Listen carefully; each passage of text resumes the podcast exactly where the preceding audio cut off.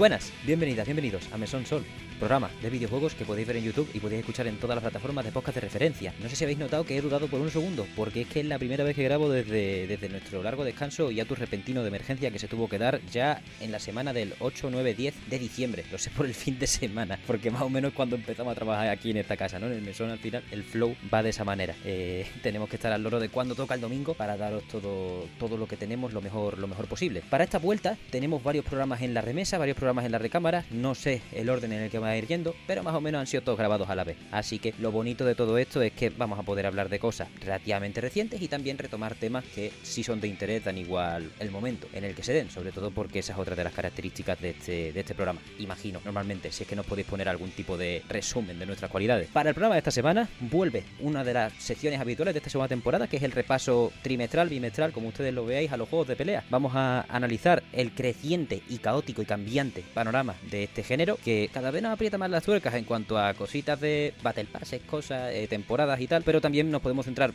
muy fácilmente en lo bueno, porque tenemos a un experto espectacular para hablarnos de, bueno, lo que ha habido, lo que ha ido saliendo y lo ha jugado y lo ha podido jugar recientemente. Nos acompaña, como no puede ser de otra manera, Mire FGC, muchísimas gracias por venir, ¿qué tal? Hola, hola, muchas, muchas gracias. Eh, de vuelta por la oportunidad, es la tercera vez, si no me equivoco, ya que estamos acá. Eh, nada, ha sido un, un, un, fin de año bastante movido en el respecto de lo que vamos a hablar hoy, el tema de los juegos de pelea, y la verdad es que pinta para que va a ser un programa bastante candente. Vamos a tener harto que decir y lastimosamente no todo para bien.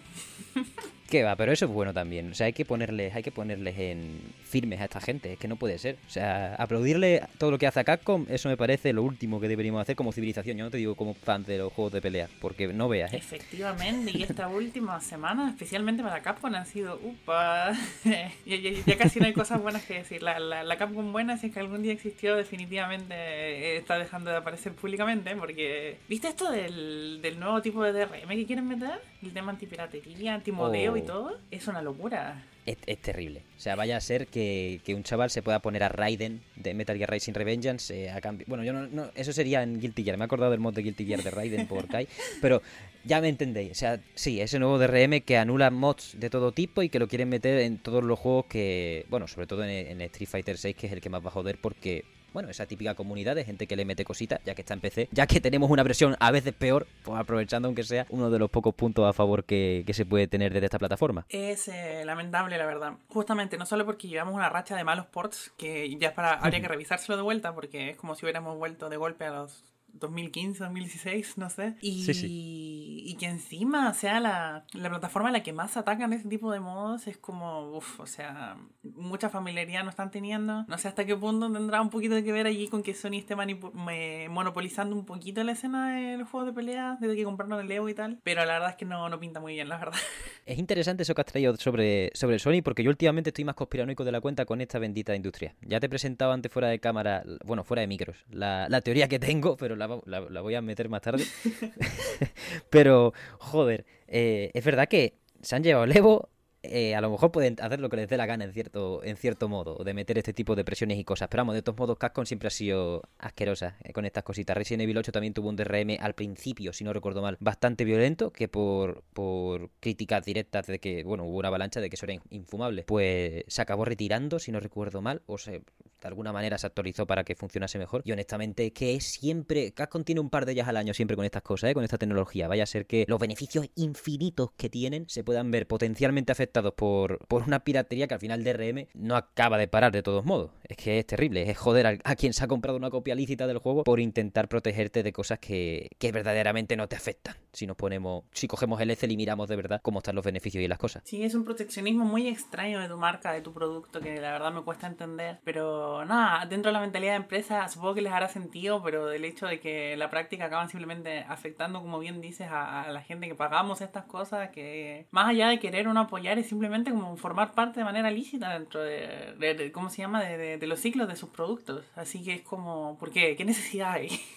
Nah, eh, es terrible, es una, es una más. Y es otro aviso para la gente. Si no he sido pesado yo con que Capcom buena no existe, enteraos cuando. Yo, no sé cuánto va a costar Dragon Dogma 2, pero sé que Dragon Dogma 3 va a costar 150 euros, ¿no?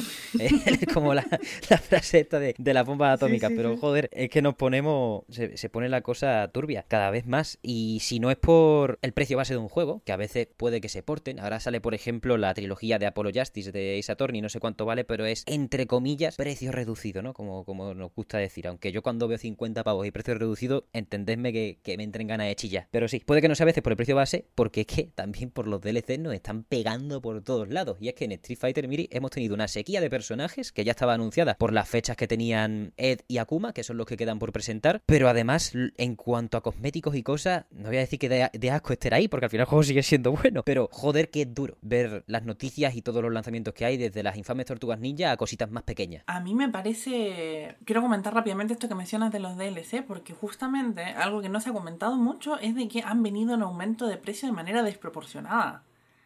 Quiero decir, en su momento, el Season Pass de Street Fighter V, por ejemplo, traía 6 personajes por un equivalente a unos 30 dólares. Hoy, Street Fighter 6 cuesta lo mismo por solo cuatro personajes. Que uno puede discutir de que si son tienen más o menos trabajo que antes, en la práctica para el consumidor son dos personajes menos. Y eso que es un escenario que ni siquiera es el más grave. O sea, yo pienso en el Season Pass, por ejemplo, de Mortal Kombat 1, que trae muchísimo contenido porque son seis personajes y cinco cameos, y aún así está costando 40. O sea, ya subimos el precio regular de 30. Que dale, aquí te lo puedo justificar más porque por la cantidad de contenido más o menos hace sentido, ¿no? Pero sigue siendo 40 adicionales, es muchísimo dinero. Y luego, nos vamos con el Gran Blue. Sus, bases de temporada, 6 personajes también, 35. Dios. El Tekken, 4 personajes, si no me equivoco, va a estar en 40. Es como, uy, Dios santo, no, ¿qué está pasando? ¿En qué momento dejamos que esto sucediera? Buah, es que se nos está yendo la pinza. Porque. Todo esto es culpa del Fortnite, ¿vale? Pero no voy a elaborar. Eh, hoy, no voy a elaborar. Pero el Tekken, como tú decías, hoy justo lo he mirado porque estaba con un colega preguntándome qué está pasando. Porque veo la edición deluxe de Tekken 8 en Steam a 100 euros. O sea, eso quiere decir que ahí, en el pack implicado, digamos que hay un descuento comprándote la Ultimate de 10 pavos y se queda. Vamos, que el pase te cuesta 30 pavos de base. Si quieres la. Si te lo compras de una con el juego, de salida. Puede costar perfectamente 40 porque lo vayan a vender suelta 40. De momento en la tienda de Steam no han soltado prendas, no dicen cuánto vale. Y eso suele ser malo, porque quedan cuando estamos grabando esto, menos de 15 días para que salga Tekken 8. Y ya sabéis, igual que Capcom escondió su Battle Pass ahí con cositas, eh, hablándolo también con los que hacían las reviews, etcétera, etcétera. A lo mejor Bandai tiene una carta bajo la manga que es, oye, qué guapo Lady Gordo eh, que acabamos de sacar, que acabamos de anunciar en el último en el último tráiler que hemos lanzado, que creo que era la cinemática de introducción también. Se nos ha filtrado Josie, si no recuerdo mal. Se les había, se les había filtrado también. Es otro personaje. ¿A qué molan? ¿Os gustan? Pues cada uno vale. Cada uno vale ya 10 euros, tío. Joder. No, no, no, no, se nos está yendo la pinza. Creo que es excesivo, excesivo. Y de cara a que si tú eres un consumidor dedicado de ya, yo solo juego Street Fighter y me pago el pase para Street Fighter, puede ser relativamente manejable. El tema es que el, el entusiasta promedio de este género juega múltiples juegos. Y yo que tengo que dedicar este canal, la cantidad de dinero que ya me estoy empezando a dejar peligrosísima. Eh, hay que hacerlo, hay que tenerlo mucho en cabeza. Y en ese respecto le quiero dar un, pequeño un pequeño premio de consuelo casi al pobre Uniel que ha venido siendo maltratado por todos lados, pero son los únicos que han regalado el Season Pass con comprar el juego. Así que bueno, es un season pass pequeño, son tres personajes, es un juego más pequeño también, así que se entiende que no vayan a poder meter tantos recursos para diseñar contenido posterior al lanzamiento. Pero bueno, o sea, hay un poco de conciencia, asumo, de que este lanzamiento no es un juego nuevo como tal, sino que es un trabajo de algo anterior, así que bueno, que estén regalando Season Pass, la verdad se agradece un poco, aunque no sé hasta qué punto debería ser más lo normal que algo excepcional directamente.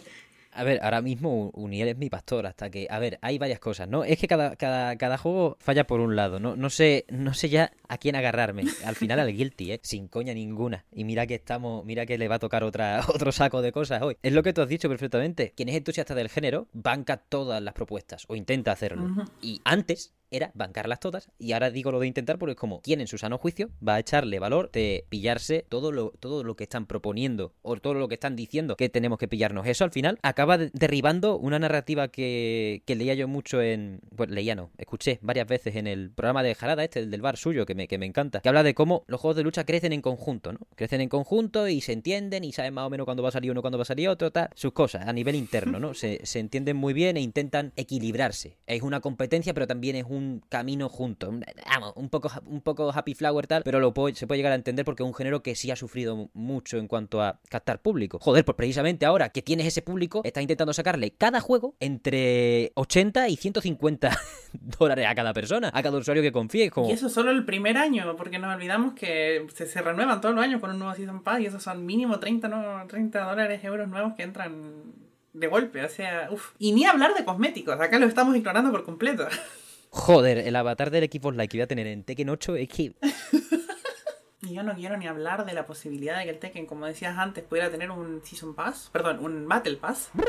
Qué frío. Porque eh, hasta ahora el Street Fighter 6 sigue manejando su sistema Battle Pass que ya no hemos quejado hasta la saciedad. Es malo, es excesivamente caro para lo nada que trae. Es, te, te, te obliga a grindear al idiota si quieres recuperar el dinero que, que, invertiste. Y bueno, o sea, hasta cierto punto uno puede decir, bueno, es súper fácil de ignorar hasta cierto punto, ya que no trae nada realmente, nada de peso. El problema claro. es que mañana, bueno, pronto, no me acuerdo el día exacto, pero ya sale el primer personaje del Gran Blue Fantasy, primer personaje descargable, y va a venir también con la inclusión de que ahora entra el juego un Battle Pass. Me cago en Dios. Y a diferencia del Street Fighter, este sí trae skins para un personaje. Así que uh. llegaba. Finalmente llegó al género eh, el formato tan temido del, del Battle Royale. Dios, no, es terrible. O sea, uff, no estaba al tanto yo de esto, ¿eh? Buah. No, yo hice, hice luz de caja absoluta. Cuando vi que habían anunciado B, digo, vale, ya está, este juego es bueno. Eh, siguiente, honestamente, no, no me esforcé más. Como sale en febrero por ahí, ¿no?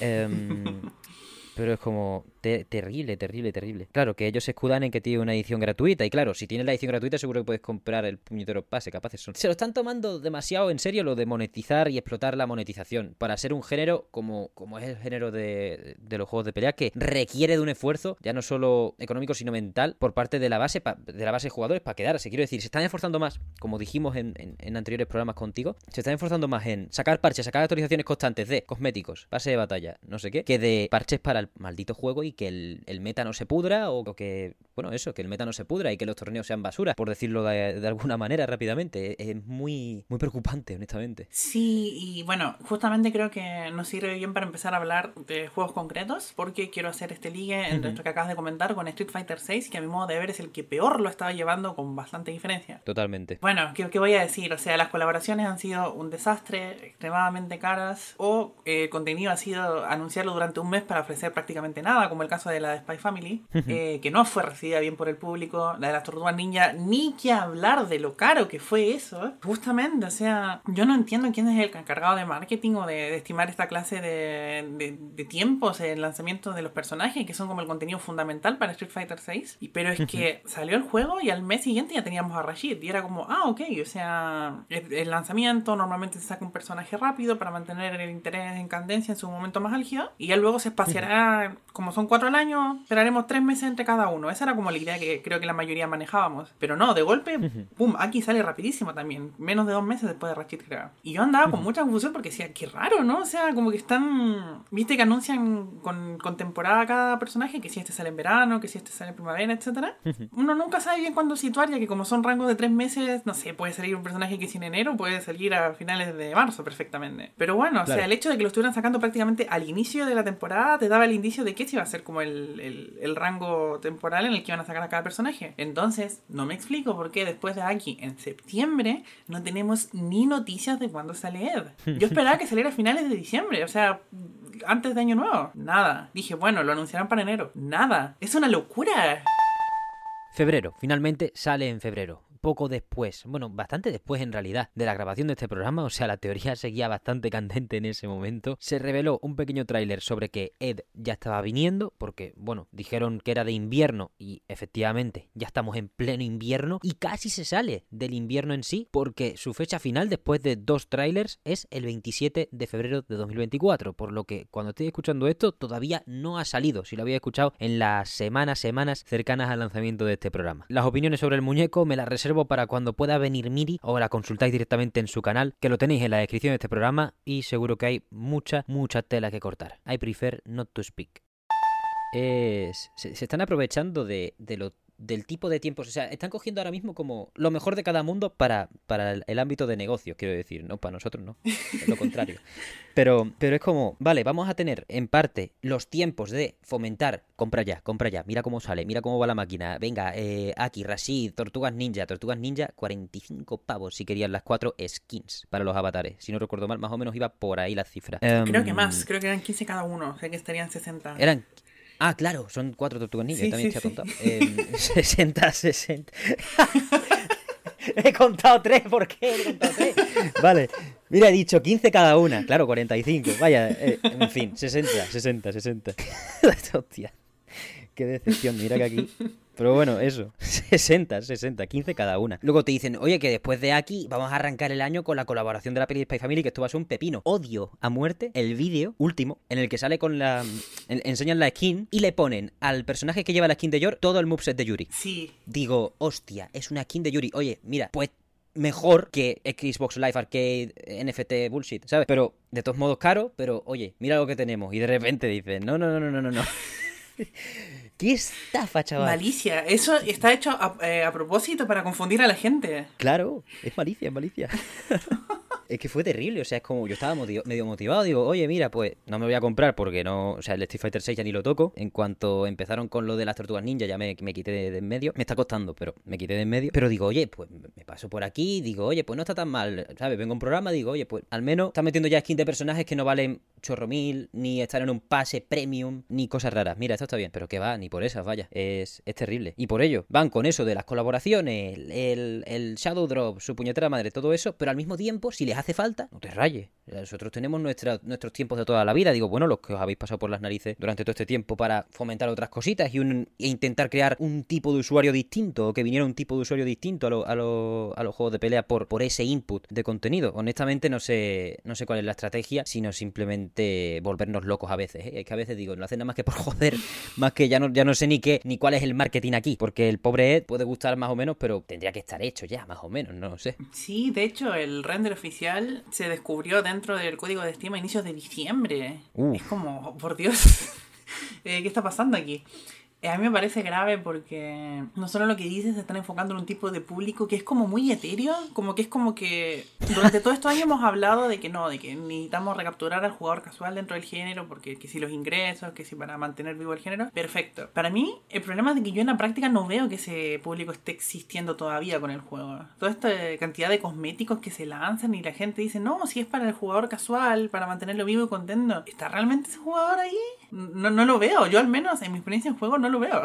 No lo veo, los lobbies no lo veo en ningún lado. 100%. De, de, hecho, yo creo que la única compañía que va a poder atraer al jugador casual, y me jode, y es así, es Riot Games. Ya está. O sea, da igual lo que hagan el resto. Lo que quieren hacer el resto es ser unos buitres con ese, con ese argumento. Pero en cuanto Riot diga juego de lucha gratis, personajes del LOL, ahí es cuando va a haber un público casual. Si luego rebotan de casualidad al arte de Guilty Gear, a las tropelías de Street Fighter, a, lo que nos proponga Tekken 8, pues ya veremos si es que cogen gusto por el género. Pero yo no veo a nadie que haya También es verdad que es muy distinto el panorama de los MOBA que el programa de los juegos de lucha, pero cuando entras en el LOL, entras en el LOL, no entras en el Dota o en otra o en el Heroes of the Storm de, Blizzard. Claro. Entras ahí, como el Project L engancha al público casual, no lo suelta por la cuenta que le trae también a Rayo. Entonces, estos movimientos por parte de estas compañías como que, estamos viviendo ahora, que al final lo que importante es el ahora, que nos están acuchillando ahora, es lo que tú dices, se dan para un público que a lo mejor era yo y, yo estoy hasta los cojones, porque quiero decir, a mí me interesan los videojuegos, los juegos de lucha tal, pero no invierto. Eh, no, soy, primero no soy bueno, por, porque no le dedico ese, ese esfuerzo y ese tiempo, pero prefiero estar, o sea, prefiero dedicarle 30 horas a charlar aquí contigo, por ejemplo, sobre Street Fighter que a jugar Street Fighter 6. y aprendo y, me sabré 60.000 mierdas y, tal. Sí, pero a mí ya me has perdido porque me has dicho que Leonardo, bueno, Leonardo, entre comillas Leonardo, una skin de Leonardo vale 15 pavos. Es como, vete a tomar por saco. O me pones el vídeo de Yuri en enero, con la cuesta de enero, que estamos todos un poco más bajos de la cuenta. Digo, hostia, no está nada mal. Y de repente me dices que es un. es para el avatar y digo, pues, si es que yo aquí no pinto nada, yo aquí no pinto nada, esto para mí no es. Efectivamente. Y esto va de la mano con que es un empobrecimiento generalizado que estoy viendo en las estrategias comunicacionales de las empresas. Y, por ejemplo, eh, ahora mismo quien está tomando la batuta, o sea, que dijo ya, ok, los demás lo están haciendo mal, así que me voy a agarrar yo de esto, de este espacio, es Jarada, justamente. Jarada está haciendo muy buen trabajo con Tekken. El problema, y que no veo a la gente comentar lo suficiente, es de que Jarada también fue el que abandonó mucho el discurso de Tekken 7 después de que pasó su Prime. Y temo que una vez salga Tekken 8 le pueda pasar lo mismo y volvamos a estos silencios eternos, volvamos a la poca comunicación, porque les ha pasado a todos. Eh, Eh, Street Fighter 6 también tuvo un, auge bastante bueno al momento de comunicarse antes del lanzamiento, pero después, ¡pum! Adiós. Y, lo han dejado ahí al aire. A Mortal Kombat le pasó exactamente lo mismo. A todos le está pasando exactamente lo mismo. Hay mucho interés, obviamente, en venderte el juego para cuando salga, pero después el. ¿Cómo se llama? El, trabajo a posteriori está dejando mucho que decían en todos lados. Y. Están haciendo. Sí, Didi, perdón, perdón. Sí, justamente que. Nada, siento que desde esta lista nos estamos moviendo hacia un lado medio agrio porque las comunidades andan cada vez más ariscas. Es cierto que los juegos se están vendiendo mejor que los de la generación pasada en general. Street Fighter 6 mejor que el 5, Tekken 8 probablemente mejor que el 7. Eh, pero eh, estas comunidades casuales no sé si realmente están logrando retenerlas tanto como ellos creen. Y el, consumidor dedicado eh, está, está hasta las narices, está completamente molesto. El escenario de Street Fighter 6 actualmente es muy feo porque la gente está todo el día discutiendo, está todo el día molesta con el formato de la Capcom Cup, el formato de la competición, la mala comunicación de Capcom, el parche de balance que no parece que va a llegar mínimo hasta como abril o mayo. Uf, eh, está es duro ser fan de Street Fighter ahora mismo, la verdad. es así, es así. Yo me bajo del barco directamente. O sea, no, no, quiero insistir en ello porque tiene sus bondades y, evidentemente si me si dejase de rascar en ese respecto y de repente la, el silencio y la falta de comunicación también significase que bajan el suflé en cuanto a los precios, battle passes, cosas, pues yo me meto de una. Es lo que, es lo que tú dices, Miri. No están consiguiendo atraer a ese público casual por la pura naturaleza de los juegos de pelea, pero al mismo tiempo eh, se están llevando. Quiero decir, entiendo el silencio cuando tú has conseguido cobrarle a mucha gente mucho más del precio base que ya está subido a 80 dólares en muchos, en muchos sitios por un juego de salida. ¿Sabes? Si a mucha gente le has conseguido cobrar los 100 de la edición deluxe, los 110 de la edición super no sé qué. O sea, que Tekken 8 tenga una edición Ultimate, que lo único que trae añadido de frente a la que trae el juego base y el pase de el pase temporada primero, sean dos trajes, tres trajes, perdón, para el avatar, que es como, a mí qué coño me importa, me va a cobrar 10 pavos por un traje de Jun Kazama, tío, que es mi madre y que el diseño de, este, de esta edición es de Mari Shimazaki, que es mi es, lo más grande que hay en el mundo, que diseñó Bayonetta, por Dios, pero ya está. O sea, no me puedes cobrar 10 pavos por una skin para el muñeco ese, tío, de arcilla. Es que, yo decir, es el último de los males. De hecho, Tekken eso, como tú dices, está manejando bien en cuanto a comunicación y probablemente sea uno de los pocos juegos, probablemente no. De facto es un juego sin pase de batalla. Podría ser el único que no lo tiene de la nueva remesa junto a Mortal, Mortal Kombat tampoco lo tiene, ¿verdad? Aunque tenga tiene un mogollón de cosas en su tienda y tal, pero no, no va por ese modelo. Yo qué sé, quiero creer, pero al mismo tiempo veo eso, que a mucha gente le van a cobrar el juego a 100 pavos de una y como sea la suficiente gente como para ponerse ya a hacer otras cosas, pues claro que dejan de hablar. Ese es el problema. No quiero decir que un, que un equipo de desarrollo deba vivir siempre en el borde entre la bancarrota y, poder seguir desarrollando. Evidentemente, creo que hay un abanico de grises precioso y en el que en el que nos podemos mover, sobre todo con estas cifras que manejan, de no reventar al público y mantenerse, yo que sé, unos accionistas, unos, unos inversores, lo que sea, contentos también. Es que no puede ser el estrangulamiento que le están haciendo al género, sobre todo a eso, a la parte más importante, si me preguntan que son las personas experimentadas dentro del mismo. Eh, qué bueno que mencionaste esto del tema económico ahora porque me hiciste recordar que no puedo dejar que estos desgraciados de Capcom se salgan con la suya. Lo voy a aprovechar de comentar, que no se nos olvide. Ojo. Lo que pasó a inicios de diciembre con los nuevos trajes es casi criminal. ¡Oh! Dios fue el momento en el que todo el mundo se dio cuenta de una, de que el sistema de monetización que están manejando es abusivo, porque los trajes cuestan 6 dólares cada uno, pero el sistema solo te deja comprar en packs de 5 y 10. Perdón, 5 y 12 si no me equivoco. 5 y 12, sí, 5 y 12. Así que te estaban obligando de un modo u otro a comprar dos de una, aunque solo quisieras uno. Eh, mucha gente he visto que salió a comentar de que este sistema no les pareció horrible, que ellos eran activos eh, consumidores de los trajes de Street Fighter 5, por ejemplo, que de hecho he sabido que uno de los motivos que logró mantener a flote de Street Fighter 5 justamente el tema de los trajes, los precios que y el hecho que la gente quería comprarlos, pero proporcionalmente los de Street Fighter 6 no están logrando ese efecto para nada, ya que el sistema de monetización que escogieron es completamente surreal. Ni siquiera hay un pack para poder comprarlo todo más barato. Siendo que son 20 personajes, pero solo 18 tienen, son alrededor de 100... Sí, son 100 dólares aproximadamente comprar todo lo que sacaron y es como, por el amor de Dios. Y no nos olvidemos que se demoraron 6 meses en sacarlos. O sea, también nos estuvieron esperando un montón. Eh, no le están cumpliendo a nadie, creo yo. Y eso me parece lamentable y me da un pronóstico muy feo porque de vuelta, entre esta comunicación nefasta, entre estos precios exagerados, yo no compré el, la, edición de luz ni nada, por suerte. Y digo por suerte, porque no solo es muy cara, sino que el atractivo que tenían era de que no se le ibas a tener a los personajes, los DLC, sino que ibas a tener dos escenarios nuevos iba, y todos los personajes de la iban a tener su propio traje y iban a venir eh, ya incluidos, ¿no? La pregunta es, ¿dónde está ese contenido? Ni se ha anunciado, no se sabe cuándo llega. Lo único que dice Capcom es, no, se va a lanzar todo cuando salga Akuma. ¿Y cuándo sale Akuma? Eso va a ser un año después de que la gente pagó ese dinero. Y para ese punto, la gente que lo pagó a full price, eh, ya lo van a, seguramente van a tirar el deluxe en oferta y todo, y es como, ah, bueno. Claro, eh, no, no, tiene, no tiene sentido. O sea, Capcom, se está pasando de la raya en muchos aspectos. Y lo de los trajes ha sido como, oye, parece, es lo típico, ¿no? De, de, apretar un poquito cuando ves que cuando ves que te va bien. Porque es verdad que yo imagino, eh, mire que tú tienes, tú estás más metida en la comunidad, eso, que está dedicada de verdad a los juegos de pelea, que sí hay más descontento. Pero es que yo me meto en, en redes sociales en general, en podcast, no voy a decir compañeros, porque es como la gente que dice podcast compañeros, como yo, ¿qué profesión? Si yo no los conozco. Pero, es decir, otros podcasts, otros medios, etcétera, respetables todos, ¿eh? Y son opiniones. ¿Les importa tampoco, rozando el cero, si no cero, eh, los precios de las cosas en este aspecto? O sea, cuando salieron los trajes, me acuerdo que tuve que meterme en, bueno, en el sótano 100.000 de internet para encontrar cuánto valían. Todo el mundo retuiteando qué bonitos son, que qué bien, vamos, que también bonito, la mayoría retuiteaba el del Ken. A ver si nos ponemos de acuerdo. Una cosa, o sea, son cosas antitéticas, pero eh, que no puede ser. Y eso hasta que no estuve como dos horas intentando encontrarlo porque no quería meterme en el street, no, creo que no podía, estaba, estaba fuera, es verdad. Fue como, oye, que lo que tú dijiste, que lo, de hecho lo retuiteé, pero ya se me olvidó y todo, que los puedes comprar de dos en dos. Y digo, ¿cómo? Sí, sí, Espérate.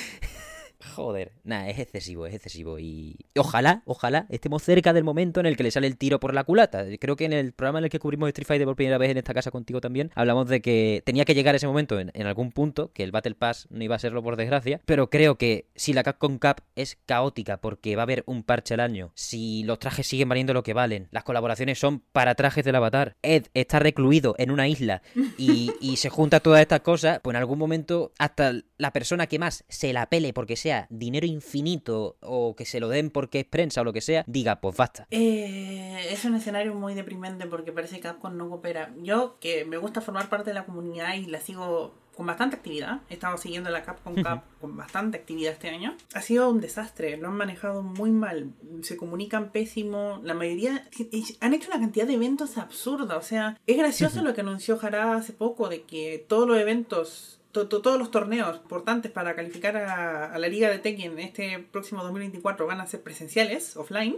Uh porque Street Fighter VI viene de un sistema en el que solo tuvieron tres torneos importantes offline y todos los demás iban a ser online. Una desproporción gigantesca que ha, devaluado muchísimo la competición porque se quiera o no se quiera, un torneo offline no tiene ni la cuarta parte del interés que un torneo presencial. No lo tiene. 100%. La gente no, no le interesa verlo porque no, no, no está esa sensación deportiva de tener al jugador allí cara a cara con el otro. Se pierde un montón y al mismo tiempo todavía está instalada esta idea de que es un torneo menor. 100%. Ha devaluado mucho la competición han tenido números, bueno, para sus estándares realmente no sé si serán suficientes, pero creo que todo el mundo piensa que no han sido buenos números. Y conociendo a Capcom, perfectamente en vez de regular y decir, no, tenemos que hacerlo mejor el próximo año, pueden hacer lo contrario y es decir, bueno, no hay interés, así que bajamos, bajamos los premios, bajamos todo el próximo año. Ya te digo.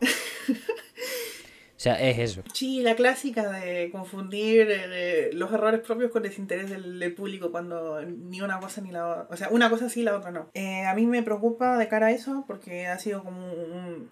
todo, todo, el tema de la Capcom Cup fue como un respiro de aire fresco en un inicio porque parecía como finalmente el, eh, los juegos de pelea están entrando a la liga de los esports y al final lo manejaron todo muy mal. Lo ha mantenido a flote exclusivamente la comunidad, que es lo más bonito que tiene este juego y lo que tiene cualquier juego de peleas al final del día.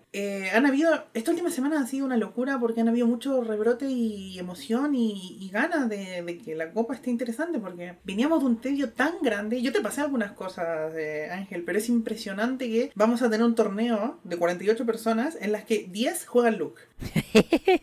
Qué puto animales. Joder, vaya abuso, tío. Y ha sido bonito esta última semana porque de repente sale el New Walker, que es un jugador de 17 años, que era un prodigio de Street Fighter V, que se volvió viral sobre todo a partir del 2022 recién. Eh, entró justito a la colita en el último momento de, vida competitiva ese juego y, en y este año le costó un poco arrancar, pero ahora mismo está, está triunfando. Es actualmente el mejor jugador de, Reino Unido y logró, logró colocarse en la Capcom Cup con Ryu. Con el maldito Río, que es considerado el personaje más débiles del juego, que está completamente trivializado por lo extremadamente fuertes y rotos que están Luke y Ken en general. Ese tipo de historias a uno le llenan de esperanza y uno las vive con emoción y se alegra. Eh, hace poco otro joven estadounidense, eh, Paladin, acaba de quedar en el no logró calificar a la Capcom Cup, pero logró creo que entrar en el top 4 del último evento clasificatorio de, esa región. Eh, con Ryu también, ganándole a dos de los jugadores más fuertes e importantes que tiene Street Fighter en este momento. Eh, se dan este tipo de eventos y, llenan a uno de alegría y dicen, bueno, este juego cuando funciona está muy lindo. Qué pena que no funcione la mayor parte del tiempo, pero...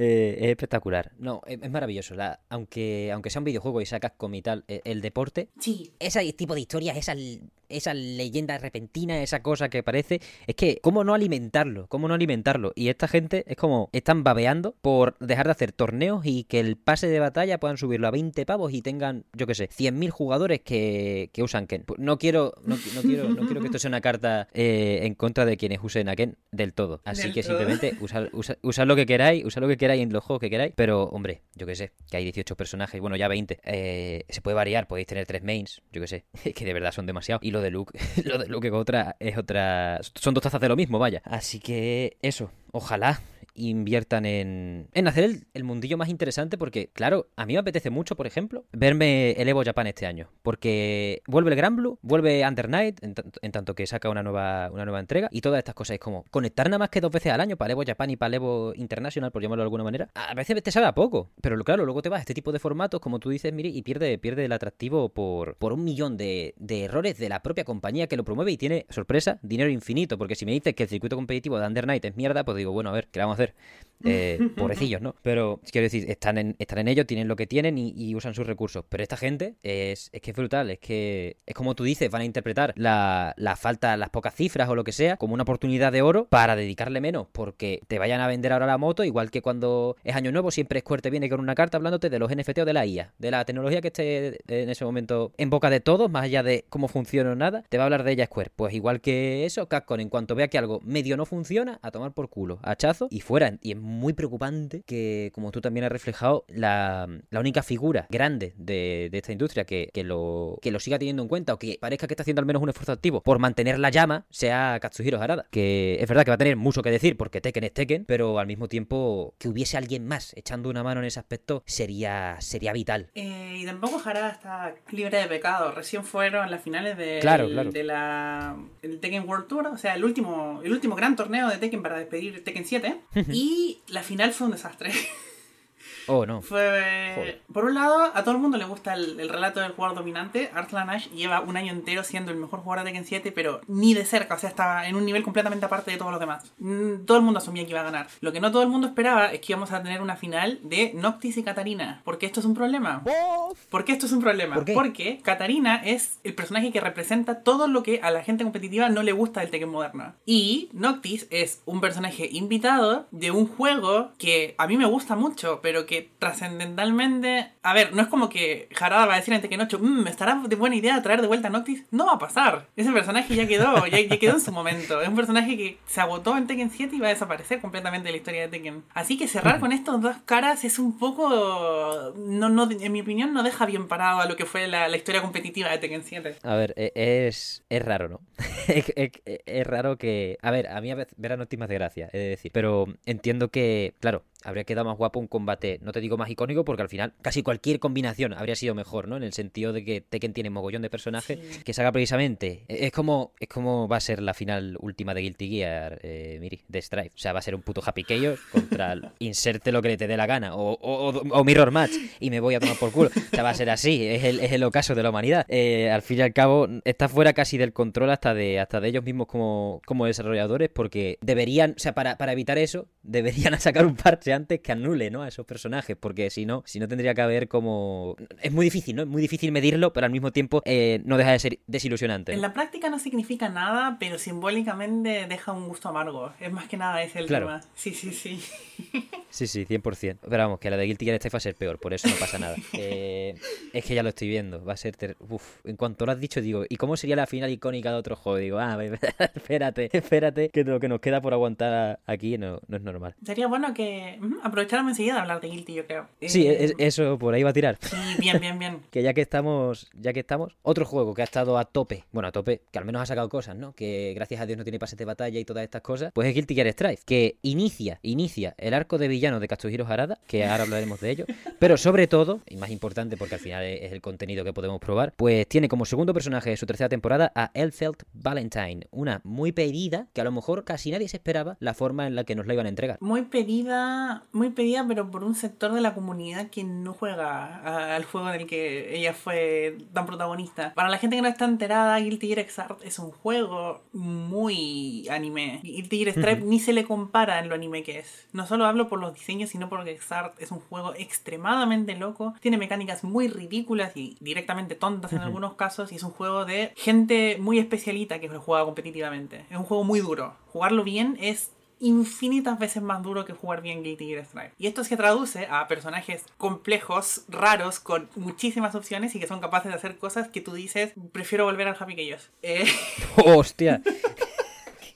Hostia. Personajes como Johnny Dexart o Elfel Dexart, que son los dos, las dos caras de ese diseño llevado al límite de ese juego. Hay una diferencia, y es que Johnny ha sido históricamente un personaje muy complicado, ahora menos en Stripe, pero en Exart es un personaje muy complicado, muy difícil de llevar, de optimizar, y que prácticamente solo un jugador en el mundo, que fue Omito, dos, eh, dos años seguidos campeón de Evo de eh, básicamente dominó la escena llevando a ese personaje al límite. Eh, increíble y todo. Y justamente esa combinación le da como un cierto prestigio el personaje, porque uno dice, dale, es injusto, pero el, quien, quien lo está usando se lo está trabajando durísimo para usarlo bien. Claro, 100%. Elfel es todo lo contrario. Es un personaje extremadamente simple, fácil, al punto, injusto, y la gente siempre, la gente competitiva principalmente la tenía muy mal estimada. Cuando la gente escuchaba de que Elfel podía volver a Strive, eh, mucha gente sudaba, o sea, del terror, de lo que se venía.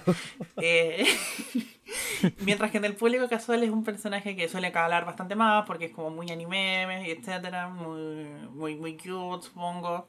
A mí no me gusta personalmente Elfel, me gusta narrativamente, pero a mí todo lo que son las Valentine en general es un arco de, Guilty Gear que no me, no me dice mucho. Ok. Pero bueno, volvió Elfel y la rediseñaron por completo. Esto es un trend que ha tenido Stripe bastante contundente de agarrar personajes históricamente complicados o problemáticos para el competitivo y rehacerlos casi por completo para eh, adaptarlos a este tipo de juego que dentro de todo Stripe sigue siendo un juego muy distinto respecto a sus antecesores. Así que mejor o peor, eh, tiene sentido que hagan esta clase de decisiones. Sí. Eh, el resultado es que han hecho a Elfeld, el que ya por muchos es considerado el personaje más sencillo de todo Guilty Gear Stripe. Es un personaje de machacar botones, apretar cosas y que salgan tonteras. Un personaje muy bobo, que te puede robar partidas de forma que dices esto es completamente injusto, pero como te la mires un poquito realmente te das cuenta que el personaje no tiene mucho y es bastante en la media tirando abajo del cast, creo yo.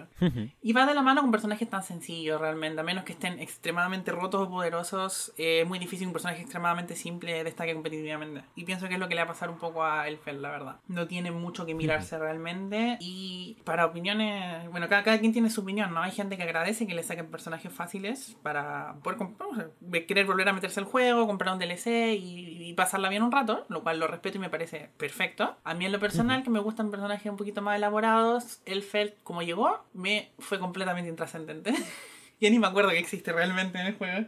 te entiendo, te, entiendo. Yo estoy en una vertiente un poco distinta porque quiero empezar por la historia de Harada. Bien, bien, bien. No, antes, antes, una puntualización. En cuanto a la sencillez, es verdad que tú destacaste en tu vídeo muy, muy bien que es el primer personaje DLC que sale con 5 estrellas de fácil de usar. Sí. Eso es un temón, porque vaya, el personaje como Jacko, Johnny, eh, más allá de lo que se den o no, yo no sé usarlos directamente. Son como. A mí lo de que Johnny tenga el dash es extraño, no lo entiendo. Me gusta, lo uso para escuchar eh, Jaslyn y para perder 20 partidas seguidas y me da igual. Digo, venga, planta 4, venga, sí, por lo que tú quieras.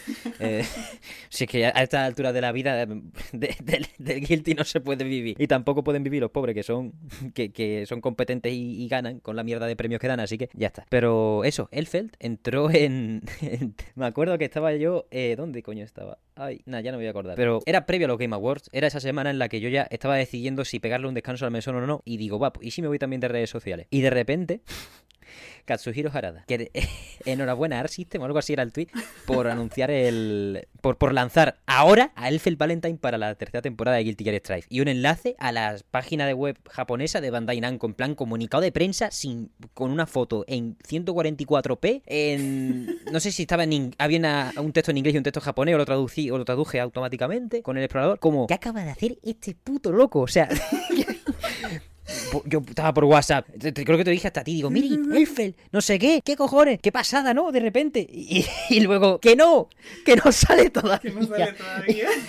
y ponen el comunicado como la fecha de los Game Awards, porque era un Available Today, Available Today, de, ya disponible de, para, para esa ceremonia, que iba a venir también con lo del modo 3 para 3, que ya, ya hablaremos a ver qué, narices es eso. Terrible, terrible. Nada más que por eso el mejor DLC de, de, todos los personajes que ha salido. Porque fue espectacular, fue como, hostia, vale, han cogido un personaje, como tú dices, atrae un público más casual. El Guilty, es verdad que hemos hablado varias veces aquí en, esta casa sobre sus decisiones, su, su, mal funcionamiento también, y, y, su falta de parches y en comunicación en ese respecto. O sea, en cuanto a DLCs y cosas, pues han ido a un ritmo razonable y más o menos normal. Pero en cuanto a no funciona nada, no vamos a decir nada, ha sido, ese ha sido el suspenso, ¿no? De, de Art System en este caso. Y joder, ahora que estábamos acumulando una rachita de, oye, puede funcionar mejor o peor, pero al menos yo ya puedo jugar cuando me da la gana. Parece que están solucionando, sacaron un comunicado diciendo, oye, lo de los hackeos a, streamers y a, jugadores competitivos lo estamos intentando solucionar en la medida de lo posible, chavales, mantener, mantener, mantener la fe. estaban hablando y dicen, vale, pa, con Johnny no salió del todo bien, no fue el Happy Chaos Killer que el mundo necesitaba.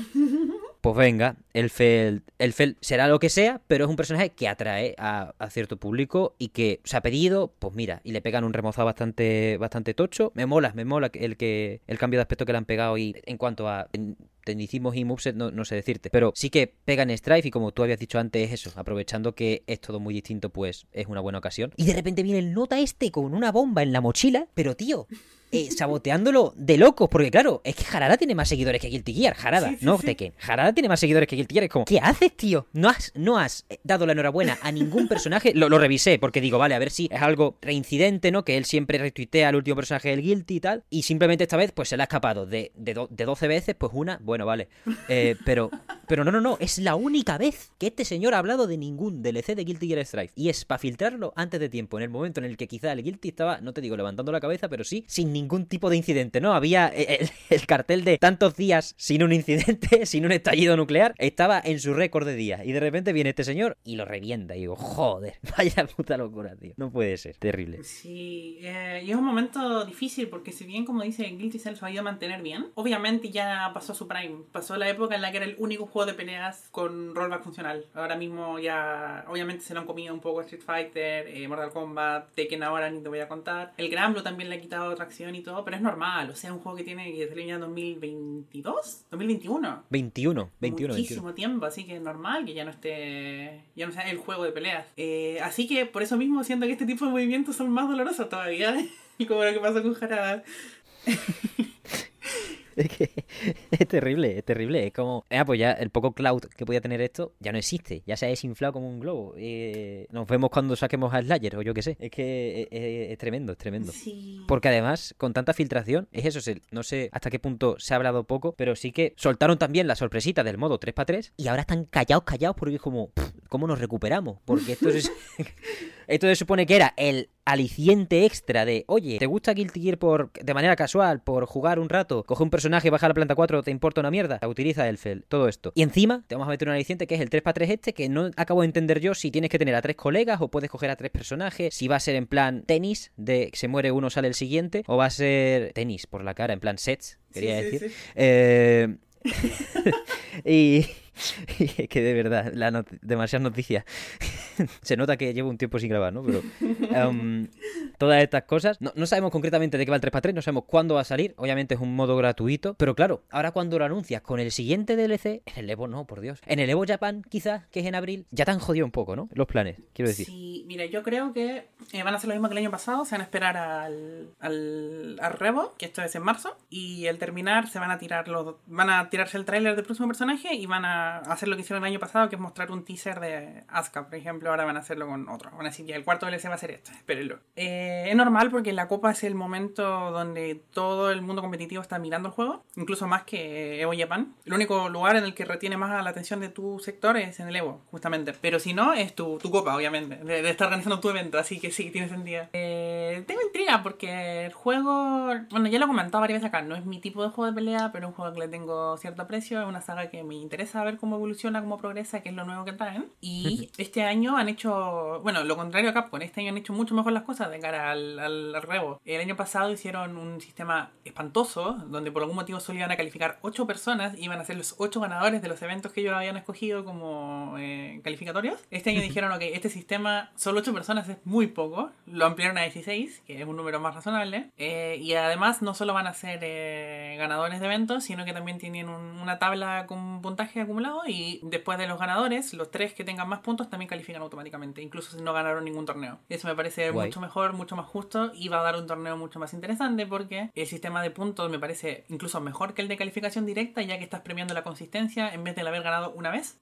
Y nada, eh, tiene buena pinta. Eh, tengo ganas, ojalá marzo sea un, buen evento. También va a haber un torneo ese día de, de Uniel y de Gran Blue, a pesar de que no, no, tienen un circuito competitivo real porque salieron muy, muy cerca del, de marzo. Pero me, me, revitaliza saber que de cara al próximo año vamos a tener eh, a una System Wars haciendo tres, teniendo tres circuitos competitivos de estos tres juegos, lo cual está bastante bien. Porque el año pasado lo intentaron también con Guilty Gear y DNF y lastimosamente el DNF se apagó durísimo y ni le hicieron segunda temporada de competición.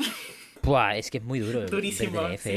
Yo, yo, intento personalmente y es un tema. O sea, además que lo, eso lo juntaron como, como van a juntar ahora, como tú has dicho, los con los torneos de Uniel y de, y de Grand Blue. Y era como, que no digo que se acabe ya, porque tampoco me molesta explícitamente. Pero como, vale, voy a hacer otra cosa mientras, ¿sabes? Avísame cuando, cuando esté cuando esté el guilty. Es duro el DNF, es duro el DNF. Se, nota, se va a notar mucho, espero, en cuanto a acabado, entusiasmo y competitividad, que, que vengan otros dos juegos como Grand Blue y, y, y Under Night in Birth para, para engalanar esa propuesta que, como tú dices, como Guilty Gear ya perdió fuerza por cumplir tres años dentro de cinco meses, más o menos, o sea, tiene dos años y medio, pues traer estas dos propuestas que, aunque tengan quizá menos público, no sabría decirte por Orlando Blue, pero sí por, sí por Under Night, pero son muy frescas y muy, y muy nuevas, pues juntarlas las tres, que sea algo más festivalero, dentro de que sigue siendo torneos como, como la Copa de un Pino, que hay gente buenísima, vaya. Claro, eh, yo siento que después de la eh, va a retomar un poquito de fuerza Guilty Gear porque sigue siendo un juego con una comunidad muy dedicada. Eh, el problema es que ahora mismo todos los jugadores pro de, de Guilty Gear ya prácticamente lo abandonaron hasta la Revo, ya que, bueno, ya calificaron todos, así que es como, bueno, me, voy a jugar Gran Blue a ver si puedo participar en algo por mientras. Una vez sea el torneo en marzo, bueno, se resetea el año y toca volver a competir desde cero, así que ahí va a volver a agarrar un poco de tracción nuevamente.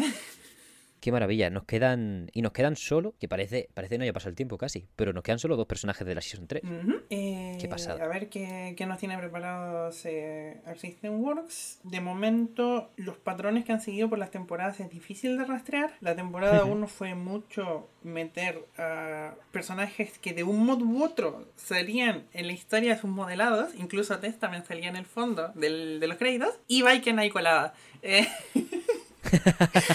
y la temporada 2 fue meter a todos los personajes de la historia nueva que sacaran y a Bridget ahí colada.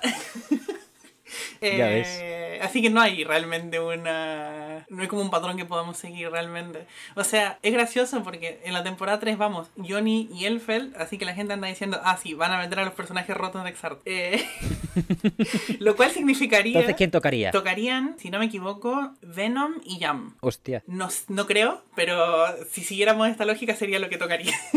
Estaría guapo, ¿eh? Sí, a mí me gustaría. A mí me haría bastante feliz cualquier, ambos en realidad.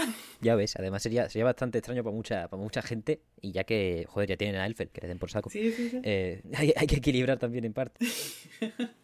No sé, puede estar muy guay. A mí, yo, como siempre, lo que, lo que quiera. Yo siempre digo Daisuke, pero a lo mejor estoy faltando al respeto al director del juego. Claro. Que no sé si. porque él es productor. A ver qué tal. Vaya, además, es un buen mes en tanto que ya ha pasado. No, no te digo suficiente el Tekken, ni la luna de miel del Tekken, pero quién sabe, si sale con un pase de batalla, se pasa de la raya en un par de aspectos más. Vamos, como le pasa a Street Fighter 6, al final a lo mejor en marzo ya la gente está hambrienta de más. de, otra cosa. No, no, lo sé, pero sí, les puede venir extremadamente bien, como tú has dicho, que ese reset del competitivo y además que, que la gente bueno, que Jaradas por fin no filtre un personaje. ojalá, eh, ojalá. Eh, de Guilty quería comentar una última cosa y es que este año también ha sido difícil para el competitivo porque las mecánicas nuevas que metieron en la temporada 3 desbalancearon muchísimo el juego. Oh, sí, sí. Y eh, los arreglos que hicieron ahora en diciembre, en el último parche, eh, arreglaron un par de cosas, pero se les salió de la mano otras también, así que bueno. de vuelta, cada quien tiene su opinión, pero hay un sector de la competición que no le gusta nada el meta actual porque discutiblemente el mejor personaje en este momento es, contra todo pronóstico, con Lewis. ¿Qué dices? Sí. Anda ya. un personaje que cambia tanto el tempo, el ritmo y el nivel de daño que se llega a hacer en un combo que eh, obviamente genera muchos contrastes. Hay mucha gente que no está nada feliz. Ostras, vaya, ese sí que no me lo esperaba. ¿eh? Sí, sí, sí, sí, sí. Pues, hombre, se lo merece, la verdad. No, no sé, cu- cu- cuando salió, quiero decir, cuando salió, no importa, decir, la gente dijo, aquí acaba la luna de miel de Guilty Gear. Pues bueno, pues ahora el más roto, ahora que den por saco. Toma con el, con el sarcófago, con el atodo en la cara, eh, yo qué sé. Deje, deje trabajar a Akira Katano, que ya lo he encontrado. el Eso, eso, sí, sí, sí. Pero, joder, hostia, me me ha sorprendido bastante. Yo lo único que he notado de los parches es que ahora Testament la- entiendo cómo funciona. No sé si es parte de mi desarrollo cerebral, que lo dudo. Si no, probablemente hayan tocado algo que hace que ahora no pueda, no, no baje de planta con Testament, pero ahora digo, oye, y si juego con Johnny, al final esto es autodestrucción, eh, instinto de autodestrucción. en cuanto digo, oye, ya se puede jugar con este personaje, quiero otro, que no se puede Y jugar. a esta me le han ido arreglando un montón cositas, problemitas que tenía que eran, sobre todo de consistencia. Es un personaje que no ha tenido casi Sí. ningún cambio importante, así como, fue esto cambia todo el personaje, pero sí, le han arreglado así como, ¿por qué esto antes no, no, no conectaba con esto otro? O sea, eh, eh, ¡Claro! ¡Es Era el único personaje del cast que, supongo que porque tiene, eh, ¿cómo se llama? La guadaña y por lo tanto golpea en mucho rango, ¿no? Pero cosas tan básicas que los, los demás personajes podían robarte durísimo, eh, de esta vez no, no, no puede. ¿Por, por qué? ¿Por qué no? Asqueroso, asqueroso. Había una campaña de odio contra el mejor personaje de la historia de los videojuegos. probablemente, probablemente.